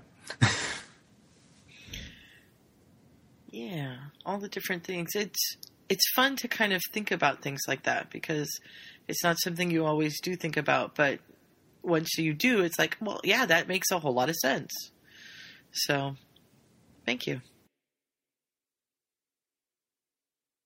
Do you have Mhm. more? Uh, those were the main things. The main things. Cool. I think we've mostly run through our major questions as well. I probably should have tried to come up with a few more myself. Yeah. We don't It's have to ask fault, you how to pronounce any names because uh, you actually have a reasonable username that we can pronounce. Why That's white squirrel? Standards. Um, Why? Why? Yeah. There's a question. Because the other colors were taken. Um, okay. Do you I- enjoy squirrels particularly? Uh, kind of. I, I had an idea.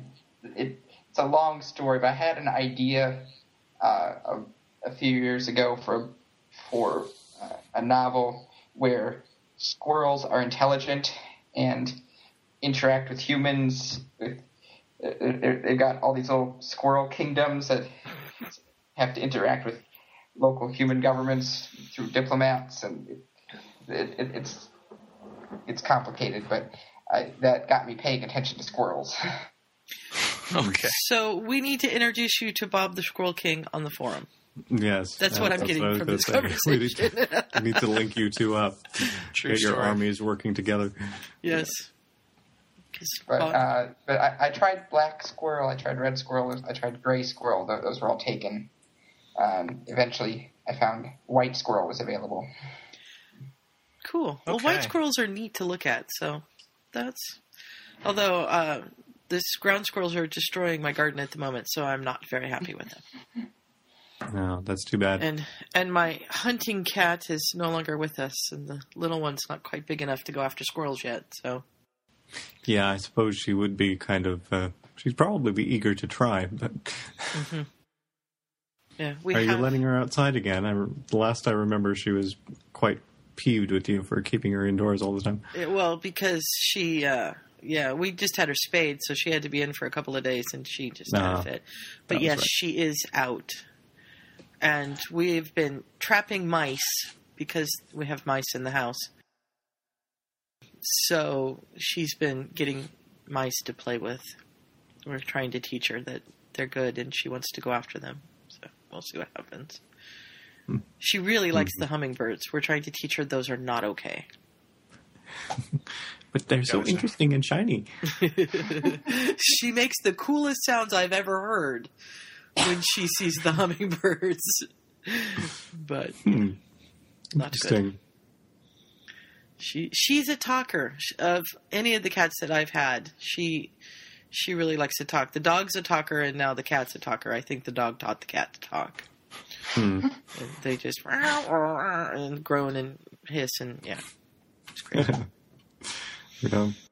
I was reading an interesting article the other day about um, Leslie Fish, who's mostly known as a filker. She writes uh, sci-fi folk music, basically, um, but she also breeds her cats for intelligence because she happened to get a couple at one point that she noticed had particularly large skulls, and she was wondering if you know that might have any bearing on anything. And since then, she's kind of kept at it, and she's sort of deciphered about ten to twenty words in feline language and what kind of things they mean and things like that. Fun. That's very Mhm. interesting. apparently it's it's all um, at least the stuff that she's figured out is very um, straightforward. There isn't a lot of like uh, metaphor or symbolism kind of stuff, but there's you know this word means this specific thing. I, I wouldn't think there would be metaphor. Yeah, In cat language. the What- what cats don't have much again? use for that, but uh, there's What was her definitely this is um, Leslie Fish. Uh, what's her name? Yeah. And um, I think it's just lesliefish.com, although it might be .net or something like that. Um, and yeah, she's discovered this is the sound they make when um, they're looking for certain things or whatever. Um, and Wow. she has a couple stories that she's written up uh, specifically about um, uh, Merp the Magnificent, who was her was her big tomcat. Who and this was the sound he made whenever he made, came into a room. So they decided that was his name. He was announcing himself. Um, Merp. Yeah. Um, That's and awesome. he was apparently quite the general among the cats, and he organized a, a, a campaign against the the Blue Jays that were harassing him all at one year and things like that. So Excellent. it's kind of fun. This sounds fun. Is is she currently plotting world domination? I don't know. No, but Merp is.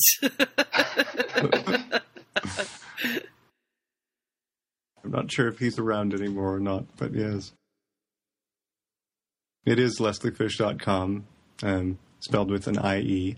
And uh, yeah, she has pages. There's a page specifically about her cats, and then there's various ones about the music and such.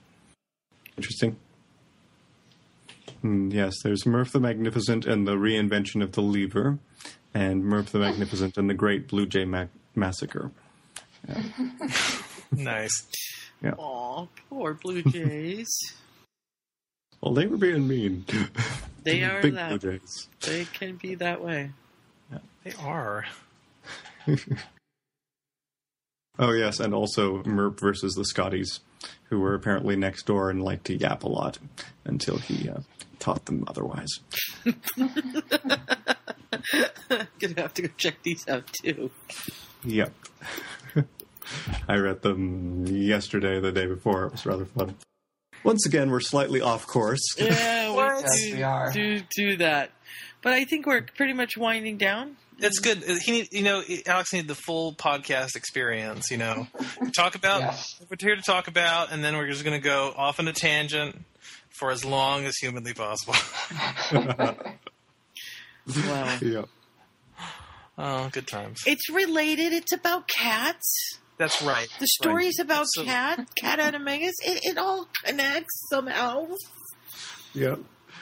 We usually don't have completely random tangents. Sometimes we do, but they're often somewhat connected. Tangentially. yes, exactly. that being what they are. Yeah.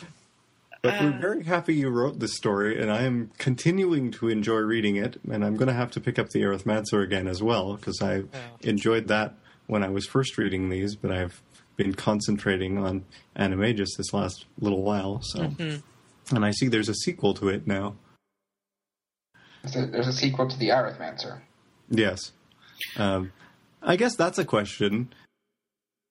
What made you decide to put all of the years all in one fic for this story, and what made you decide to then split off a sequel for the other story? Well, I, I'm actually going to do the same thing with the Accidental Animagus. I'm going to end it after fourth year and then write a sequel. Oh, Okay. okay. And that was just because the word count was getting pretty unwieldy. It, I find it intimidating if it gets to be three or four or five hundred thousand words. Mm-hmm. That starts to, to deter me from reading a fic. And I I figured, well, I, I started out uh, keeping it as one because then I wouldn't have to start over with you know favorites and reviews and stuff. Mm. So I could get higher in the rankings. Right. But at, after a few hundred thousand words, it starts to get unwieldy, and I decide to s- split it off. That makes sense. Yeah. And Arithmancer hit that first because it starts later in the timeline than than Accidental That's right. and Animagus does. Yeah. I, I thought of one more question that I wanted to ask.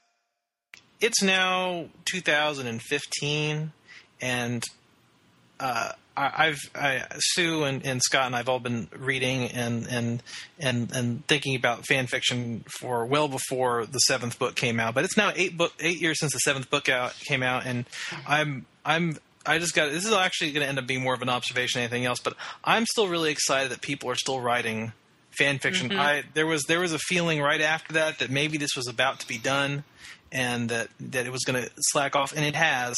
But there's still really good stuff being uh, written out there. Uh, we've talked. Uh, the methods of rationality is some of the best fan fiction I've ever read, and the both of these, both of your two big novel length ones, the Arithmancer and Accidental Animagus, are both excellent. And I just want to say I'm I'm I'm I'm very happy to that that that you and others are are still you know carrying along the, the, the grand tradition of uh, the um, you know Viridians and Linda Leos and such of the of fan fiction and, and keeping the this this this wonderful fandom going in a lot of ways. Yes. Uh, I I definitely appreciate the praise. I am also pleased uh, that there are other authors that are still writing very good stuff.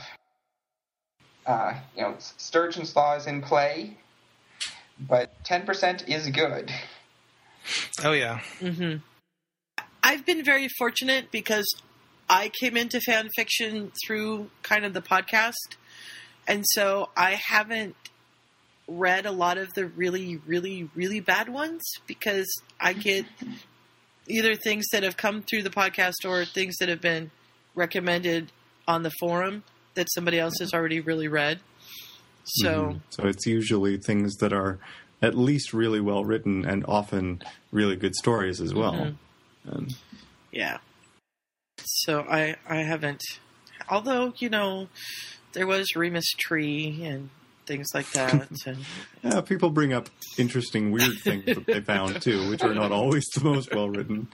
And sometimes we run into the infor- unfortunate ones, like you mentioned before, that have a really interesting premise, but they just haven't figured out how to write it, or it's not really well unpacked, mm-hmm. things like I, mean, that.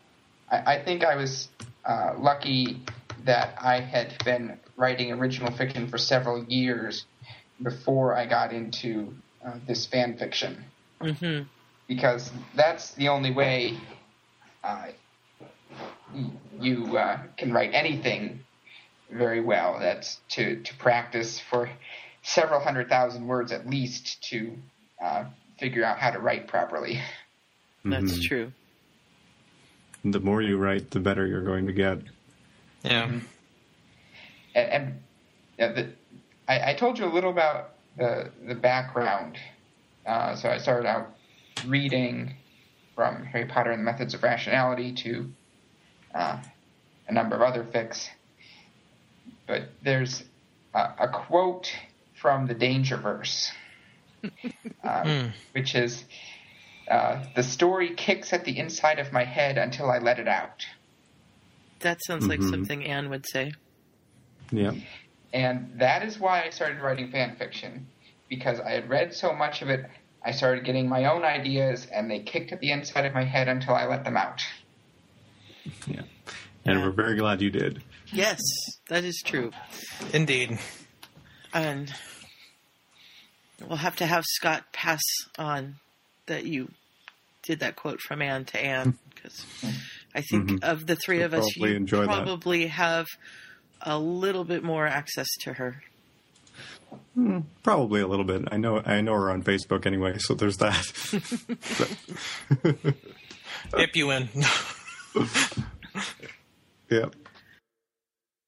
we did cover Dangerverse and have had some interactions with Anne. And actually, Scott came to us on the Dangerverse bus, as we like to say. Yes. We came for the unsuccessful first voting in of Dangerverse and then stuck around until it actually worked. Mhm. I stuck around longer. Yeah. Because we made him head of house and he couldn't leave. Oh, that, that wasn't quite then. I think I might have been a prefect at that point or something. Hey, you can't leave when you're a prefect too. You got to get those first years back to their you know dormitories when Yeah. you know. You there's never troll know when there might be a troll in the That's right. bathroom.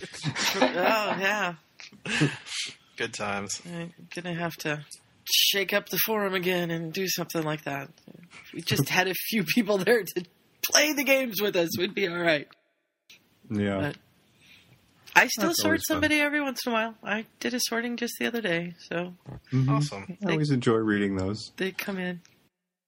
Yeah. And they mostly seem to enjoy them too. Not everyone actually responds to their sorting, but many of them do. hmm I have fun. It's the only writing I get to do, so that makes me happy. You could write more, you know. You could have a, a series of fics from Hat's perspective or something. I don't know. Yeah, that'd be fun. Yeah. Mm-hmm. We still have to kick Aaron about that Molly fic every now and then. Uh, uh, I thought about it several times, but I was not going to mention it till the end. Defil's a very effective kicker, and and I've also got PS uh, periodically, so it, it's yeah, Mhm. it's We're a supportive community. very supportive, very supportive. right, right, right, right, right. yes, as you can tell, Aaron's writing a fic about Molly. It's also a time travel. It's a time travel story. I, I believe an spawned from a plot bunny that we came up with on a podcast. It is actually. Yeah, see, we we inspire people on occasion. What, what's your screen name, to Aaron? address, Um, plot holes. Uh, I Why is am, someone acting weird? Because they're a time traveler. like that whole Uh, Titanic theory too. yeah, on my on the forum. I'm Kronk, am I Kronk? Just Kronk, I think. just Kronk. Yeah. Yeah. I finally Yeah. watched the movie that comes from a few months ago. So yeah, Oh yeah, it's from the Emperor's New Groove. It's a great movie. hold the uh, lever. What do you write under, Aaron? Uh, I don't. Do I have? Let me. I'm not sure that I have a fanfiction.net account. Let me check that real quick. uh, it's almost certainly Kronk. I do intend to finish it someday. I really, I really do. It's in, it's in there. It's just gotta get past Work certain its points. out. It's good, Yeah. yeah. Yeah, I, I, I understand. I, I I did not start posting until I wrote a few chapters and knew I could keep the pace. Mm-hmm. Mhm. And of course, now my life is growing much busier, and I'm going at a slower pace, but I'm still going. And it's still a fairly impressive pace for a lot of Oh, people. yeah. who are Oh, yeah. Better than most authors. hmm That's an interesting contrast I've noticed with um, authors that we've interviewed or I've talked to. Is some people like to post as they're going and find that the feedback gives them encouragement and so on and helps them keep it up. And some people like to finish the story and then start posting it so they don't worry about um, running out of steam.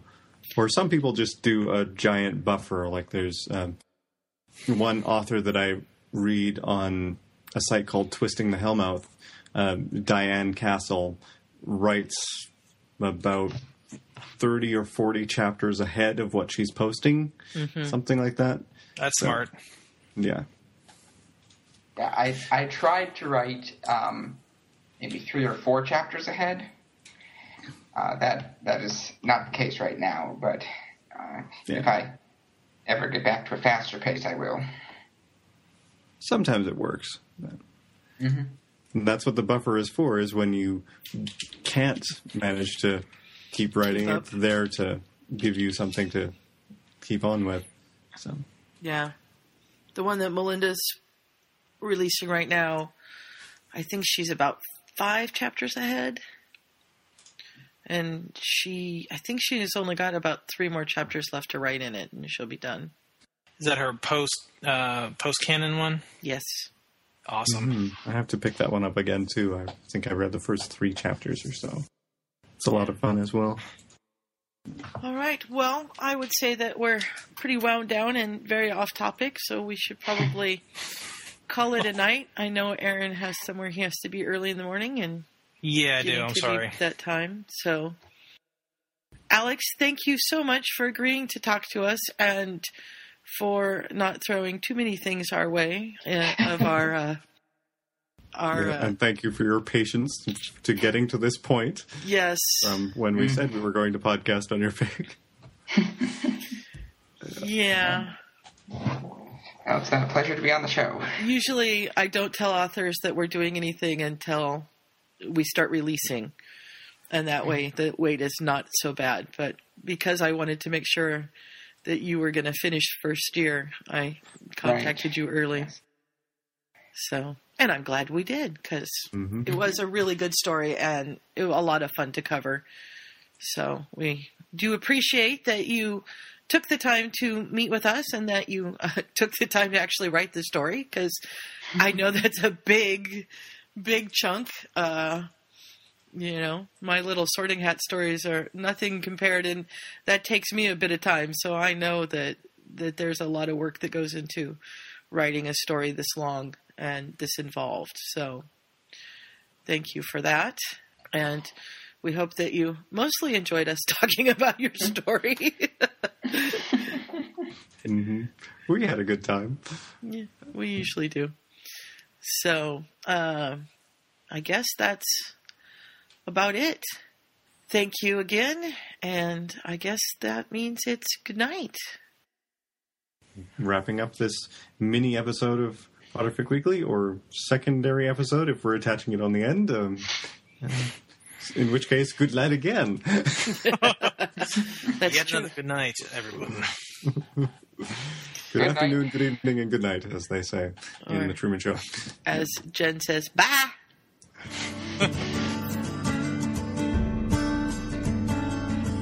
So hold on to the wonder that those books brought to our lives. Keep each other safe. Keep faith. Good night.